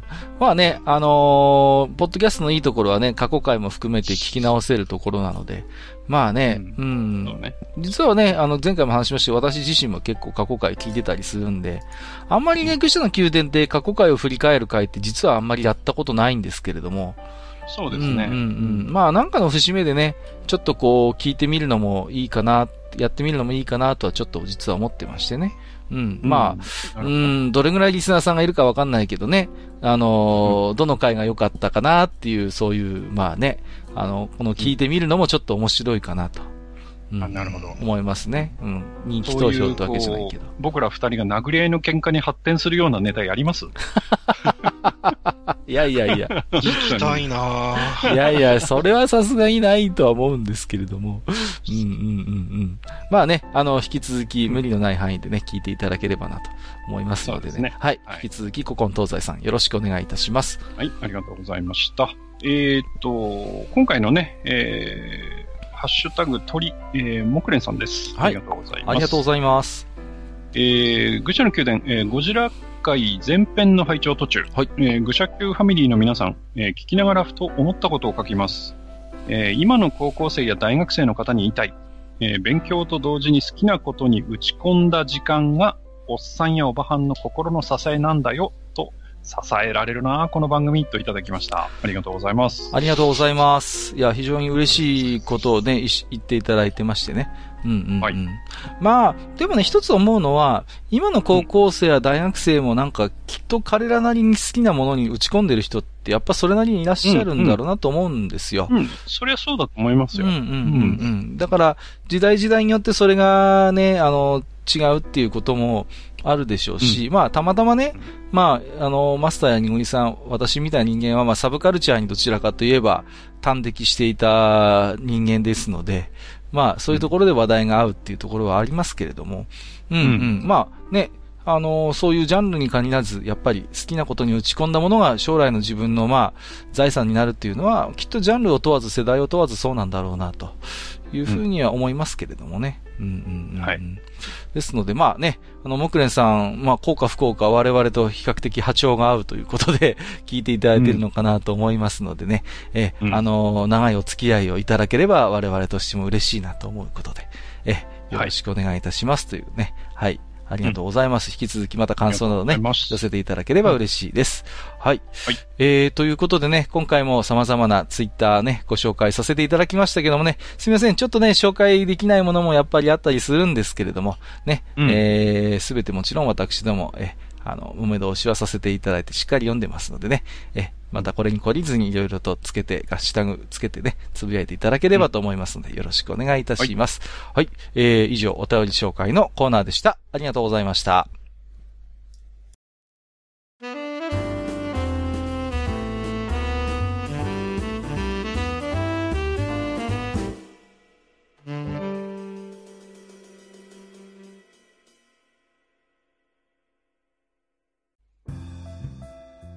はい、えー、というわけでですね、えー、前回、それから今回にわたりまして、えー、新進気鋭のポッドキャスター、にごりさんをお迎えして、はい、あの、2回にわたりましてね、えー、シン・ゴジラについて、えー、3人で語るというのをやってまいりましたけれども、まあ、その回もね、この辺でお開きということにしたいと思いますが。はい。えー、ということでね、えー、うん、シンゴジラやっぱり語るにはね、それなりのやっぱボリュームが必要ということでね、うん、えー、ね、あのー、いろいろとね、ルール前後編お話しさせていただきましたけれども、えー、実はね、このシンゴジラというテーマについて一通ですね、あのー、置き手紙もいただいておりますので、ま、エンディングでちょっとこちらの方ご紹介させていただければと思います。はい、えー、ということで、えー、ラジオネーム、レリックスさんからいただいております。いつもありがとうございます。ありがとうございます。えー、お疲れ様です。暗黒要塞ことレリクスです。シンゴジラですか？シンゴジラを今あえて語るとは。随分と面倒くさいテーマに挑戦するんですね。えー、3人でシンゴジラをどのような切り口で語るのか楽しみにしています。シンゴジラは特撮、怪獣、パニック映画、ポスト東日本大震災、庵野秀明映像表現など、どこを切り口に語ってもモヤモヤが残る気がします。うん。相変わらずの長文ですからつまんで使ってもらって結構ですし、ボツでも構いませんということですが、紹介しますよ。えー、君の名は、えー、シンゴジラと同時期に公開された、同じく東日本大震災をテーマとした映画、君の名はとの比較対比等はされたのでしょうか次、えー、ヤシオリ作戦。映画終盤、ゴジラを倒すために人々が一つになってヤシオリ作戦へ流れていく展開は、庵野秀明監督がガンダムの中で同人誌まで作るほど好きだと公言している逆襲のシャアを彷彿とさせましたが、このあたりについても何か話が出たのでしょうか。えー、次に、ポスト震災映画。私はこの映画を最初に見たとき、すごい映画だと感動したと同時に時代が生んだ映画だと思いました。感じました。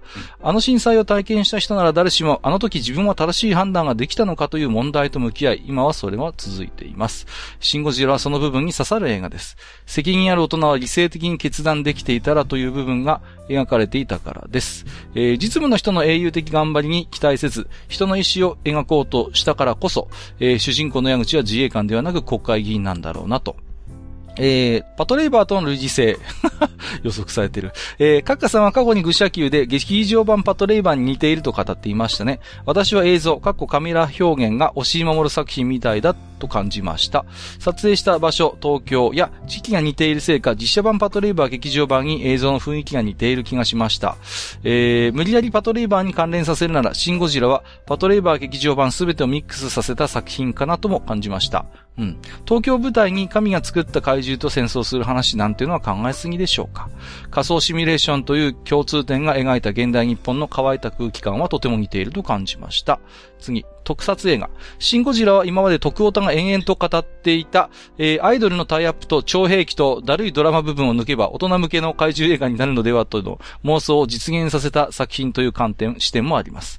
ただし、オタク的には、えー、過去のヒット作を切り張りした作品と揶揄されても致し方ないかなと思う部分があります。ほう。例を挙げれば、1954ゴジラ、オリジナルですね。災害都市のゴジラに政府が翻弄される点。1984ゴジラ。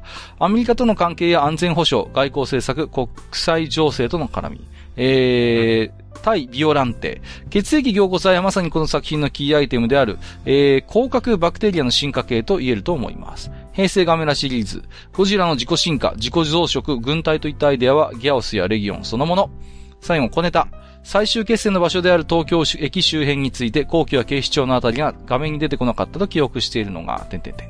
追伸、うん、シンゴジラが大人のための映画というか、中年オタク向けとも言えそうな映画に対して、ハリウッドのゴジラがどんどんえー、バーサスものというか、低年齢化している点について何か意見があればお話ししてほしいですといただいております。ありがとうございます。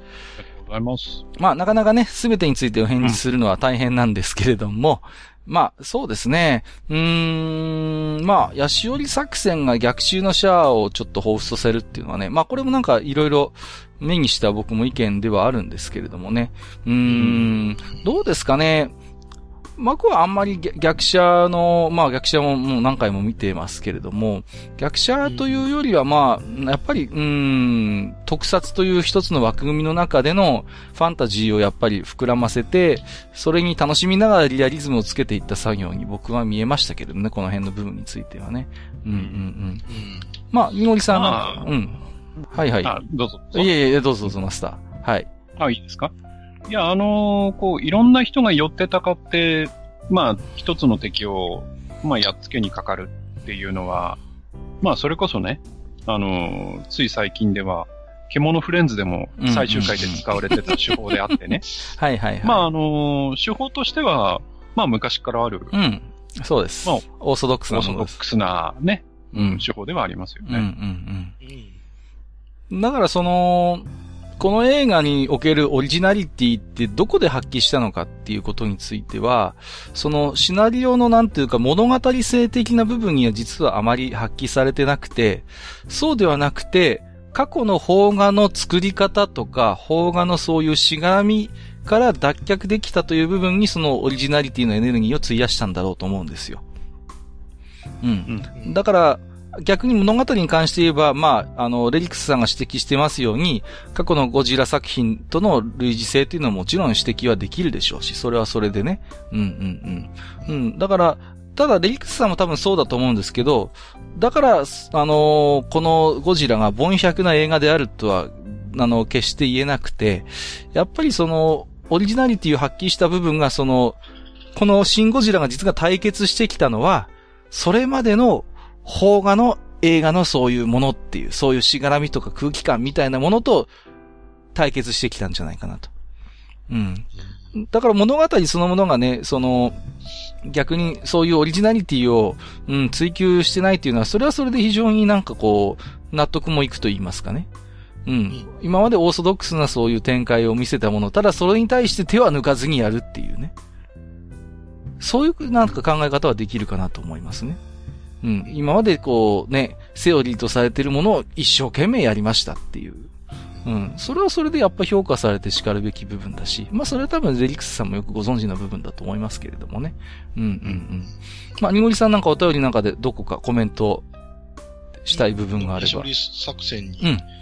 ところだと、僕あの、えっ、ー、とね、3人の学者が出たシーンで、うん。えー、えー、まあ、どこか、えー、有名監督さんたちを彷彿とさせる、あの3人なんですけど。近くのやつね。そうそうそうそう。でも、一番最初に出てきた人が、あの人が、えー、おしいさんなのか、うん、えー、またはあの音大なのか、うん、っていうことで、ちょっと意見分かれた時があったんですよね。はいはいはい。うん。で、僕はもう完全におしいさんだと思ってたんで、うんうん、そういった意味では、まあ今回お話ししたものに関しては、あの、あの、富の作品っていうのは、ほとんどもう出してなかったと思うんですよ。うんうんうん。うん。そうですね。で、うん。というのも、やっぱりこのシン・ゴジラに関しては、もう、架空の兵器っていうものはほとんどもう、ほどほど匂いは出さずに、うん、あえて出すとしたらエヴァぐらい、うんうんうん、エヴァの、でもこれはどっちかっていうと、えー、サギスさんとのなんか思い出が、というか、えー、つながりでやっていたっていう部分もあると思うので、うん、うん、どちらかといえば、あの、そういった方面のアニメ、ロボットものとか、っていうのは、ある意味徹底的に排除してた部分があるのかなと思って、で、うん、まあ、僕は今回はね、うん、そういうのは出してなかったよっていう、まあそういう話ですけどね。まあ、富野さんは自分で公言してるように、アニメーションってのは基本的に子供のものであると。子供じみたものを僕は作るんだよみたいなことを言ってるんでね。うん、うん、そういう意味で言えば、このシンゴジラの中に落とし込むことはやっぱり難しいんだろうというのは思いますよね。うんうんうん。まあ、いや、あのさんだったらやりかねないっていう部分が、まあね。あるんで、うんうんうん。ただ、まあ、そこもね、うん、なんか、ある意味面白い視点なので、それでまた、シンゴジラちょっと見てみようかなと思いました。そうですね、うん、なるほどなというところはありますよね。うん、あのですね、今話をしていて、うん、あの、ふっと思い出したことがあってね。うん、で、実はまあ、エヴァンゲリオンなんかを通じて、あの、安野さんとももちろん付き合いのある、えー、漫画家の浅利義藤さんっていらっしゃるんですけど、で、あの、浅利さんが、これ、何の本だったか忘れたんですけど、あの、これから、まあ、この場合は、浅利さん漫画家なんで、漫画についてなんだけれども、えー、これから漫画を描こうとしている人たちのためにっていう感じで、こう、訓話っていう形でね、うん。実はこう、言葉を残していて、で、それがね、あの、すごく、今読んでみるとね、こう、バビッとくるなと思ったんで、ちょっと読みたいと思うんですけど、はい。えっ、ー、と、まず、オリジナルを知ること。うん、うん、えす、べてのストーリーはパターンであり、旧作のパクリであり、並べ替えであり、焼き直しなのだ。逆に、そうでなくては受けない。受けるパターンは決まっている。新しいものなんか誰も欲しがってない。見た目が新鮮であればいいのだ。要は、アレンジする能力であり、表面を見栄えよくデコレートする能力なのだ。つまり、そこに自分の個性というものが介入する余地がある。そこでできるだけアピールするんだ。えー、その辺の漫画講座なんか信用するな。鉛筆だって漫画を描けるし、面白ければ何だっていいんだ。あ何やったっていいんだ。つまんねえテキスト通りのことやるくらいなら、わけのわかんないことやって燃え尽きちまえ。ただし、足元救われないように油断するなよ。信じていいのは自分だけだ。っていうね、うん言葉があるんですけど、うん、なんかね、シンゴジラを見た後にこれをちょっと読むとね、うん。うん。あーっていう感じが今しましたね、僕はね。うん。確かに。当てはまりますね、だいぶね。うん。やっぱり、だから、僕なんかどうしても、シナリオ的な観点でどうしてもね、こういう作品見ちゃうんだけれども、うん。うん、だから、もうまさにその、言ってる通りなんですよ。まあ、突き詰めればね、どのシーンも、まあこれどっかで見たことあるぞっていうね、ものを、うん、まあ探せばいくらでも出てくるわけですよね。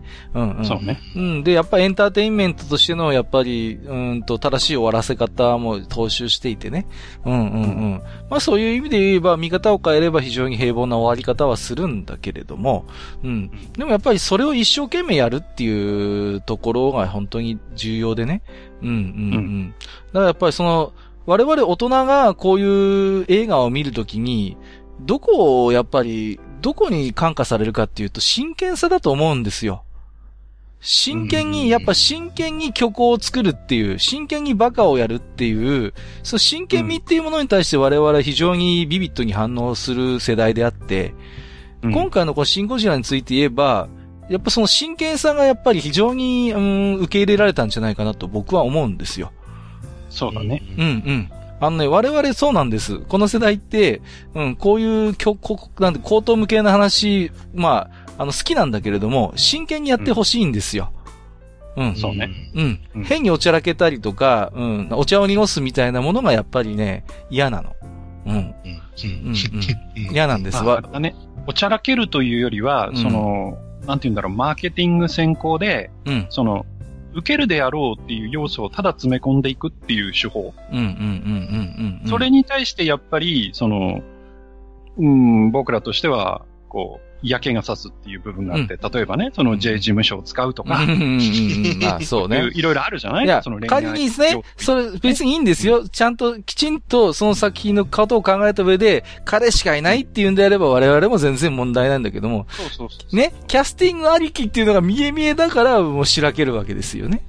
そうそうそう。うんうんうん。そう、まあね、そのうちこのポッドキャスト潰されるんじゃないかな。大丈夫かな。うんうんうん。なくなるんじゃないかな。それは危ないですよ。うん、本当に。まあまあね、ね。だからやっぱりその、真剣さっていう部分が一つキーワードとして、やっぱあるんだと思います。でそういう意味で言えば、この映画は本当に真剣に多分作ってくれたんだと思う。真剣に特撮やってくれたっていうね。うん。やっぱ一つキーワードになるんじゃないかなと思います、僕は。うんうんうん。だからこそ幅広い世代に受け入れられたし、うんうん。非常に今でもこうやって語りたいめんどくさいおじさんが世の中にいっぱいいるっていう話でね。うん うん、だと思いますね。はい。えー、ということですいません。すべてのね、お便りの部分に触れることがなかなか難しかったんですけれども、いくつかね、私どもで反応したい部分についてコメントさせていただきました。えー、レリックスさんありがとうございました。ということで、えーとですね、えー、2回にわたってお送りいたしましたけどもね、えー、にごりさん、えー、いかがでしたでしょうかね。疲れた。まあね。健康編はね、あの、僕経験してなかったんで。はいはいはい。やっぱりこうね、なんか、えー、エネルギーっていうものが溢れ出てきた後のこの疲労感。まあね。うんうんうん、なかなか味わえないものだなと。まあ、大丈夫。次は三部作だよ。まあね。三部作？まああのね、そんなにごりさんもね、まあ繰り返し申し上げてますけれどもね、えー、ご自身でもポッドキャスト番組をね、立ち上げられましてね。まああの私もね、マスターもちょっとお邪魔させていただいたんですけどもね。なんだかね、名指しでね、あの、あいつらは来るんじゃねえぐらいの勢いでね。ずいぶんと年寄りいじめが、あの、過ぎるなということでね。わかんねえんだよ、みたいなね。そうそう、あいつらの言ってることわかんねえんだよっていうね、うん、魂の叫びみたいなのが聞こえてましたよね。言い方はしてないいや、割とそんな言い方でしたよね、マスター。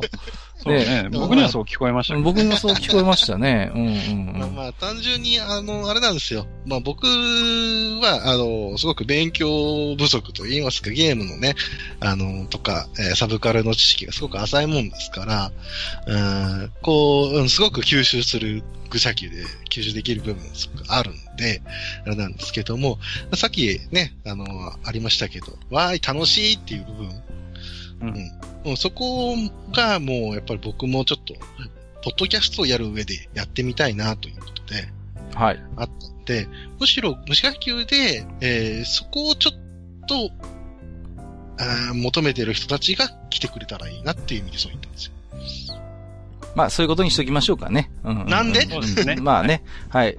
まあ、あのー、まあ、今後ね、えっ、ー、と、まあ、すでにね、あの、iTunes ストアでね、登録もされまして、えっ、ー、とね、いらぬ遠慮と予防線ということでね、あの、もう早速聞ける状態になっているようでございますので、はい、えー、ぜひともね、皆様、あのー、検索して聞いていただければなと思いますので、よろしくお願いいたしますということですね。はい。はい、えー、ということでですね、えー、と、次回の愚者の宮殿の予告なんですけれども、えー、とですね、いよいよ、えー、これを待ってた方もいるんじゃないでしょうか。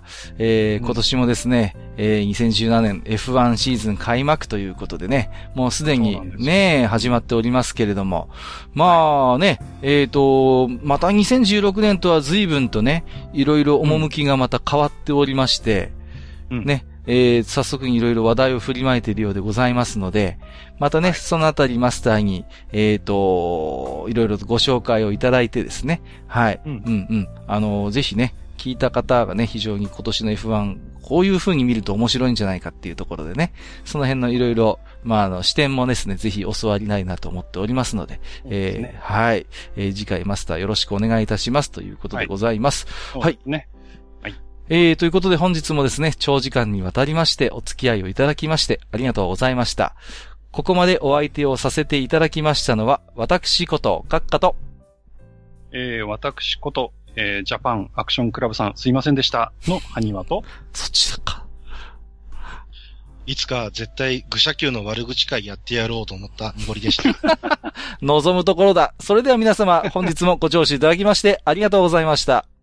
ありがとうございました。ありがとうございました。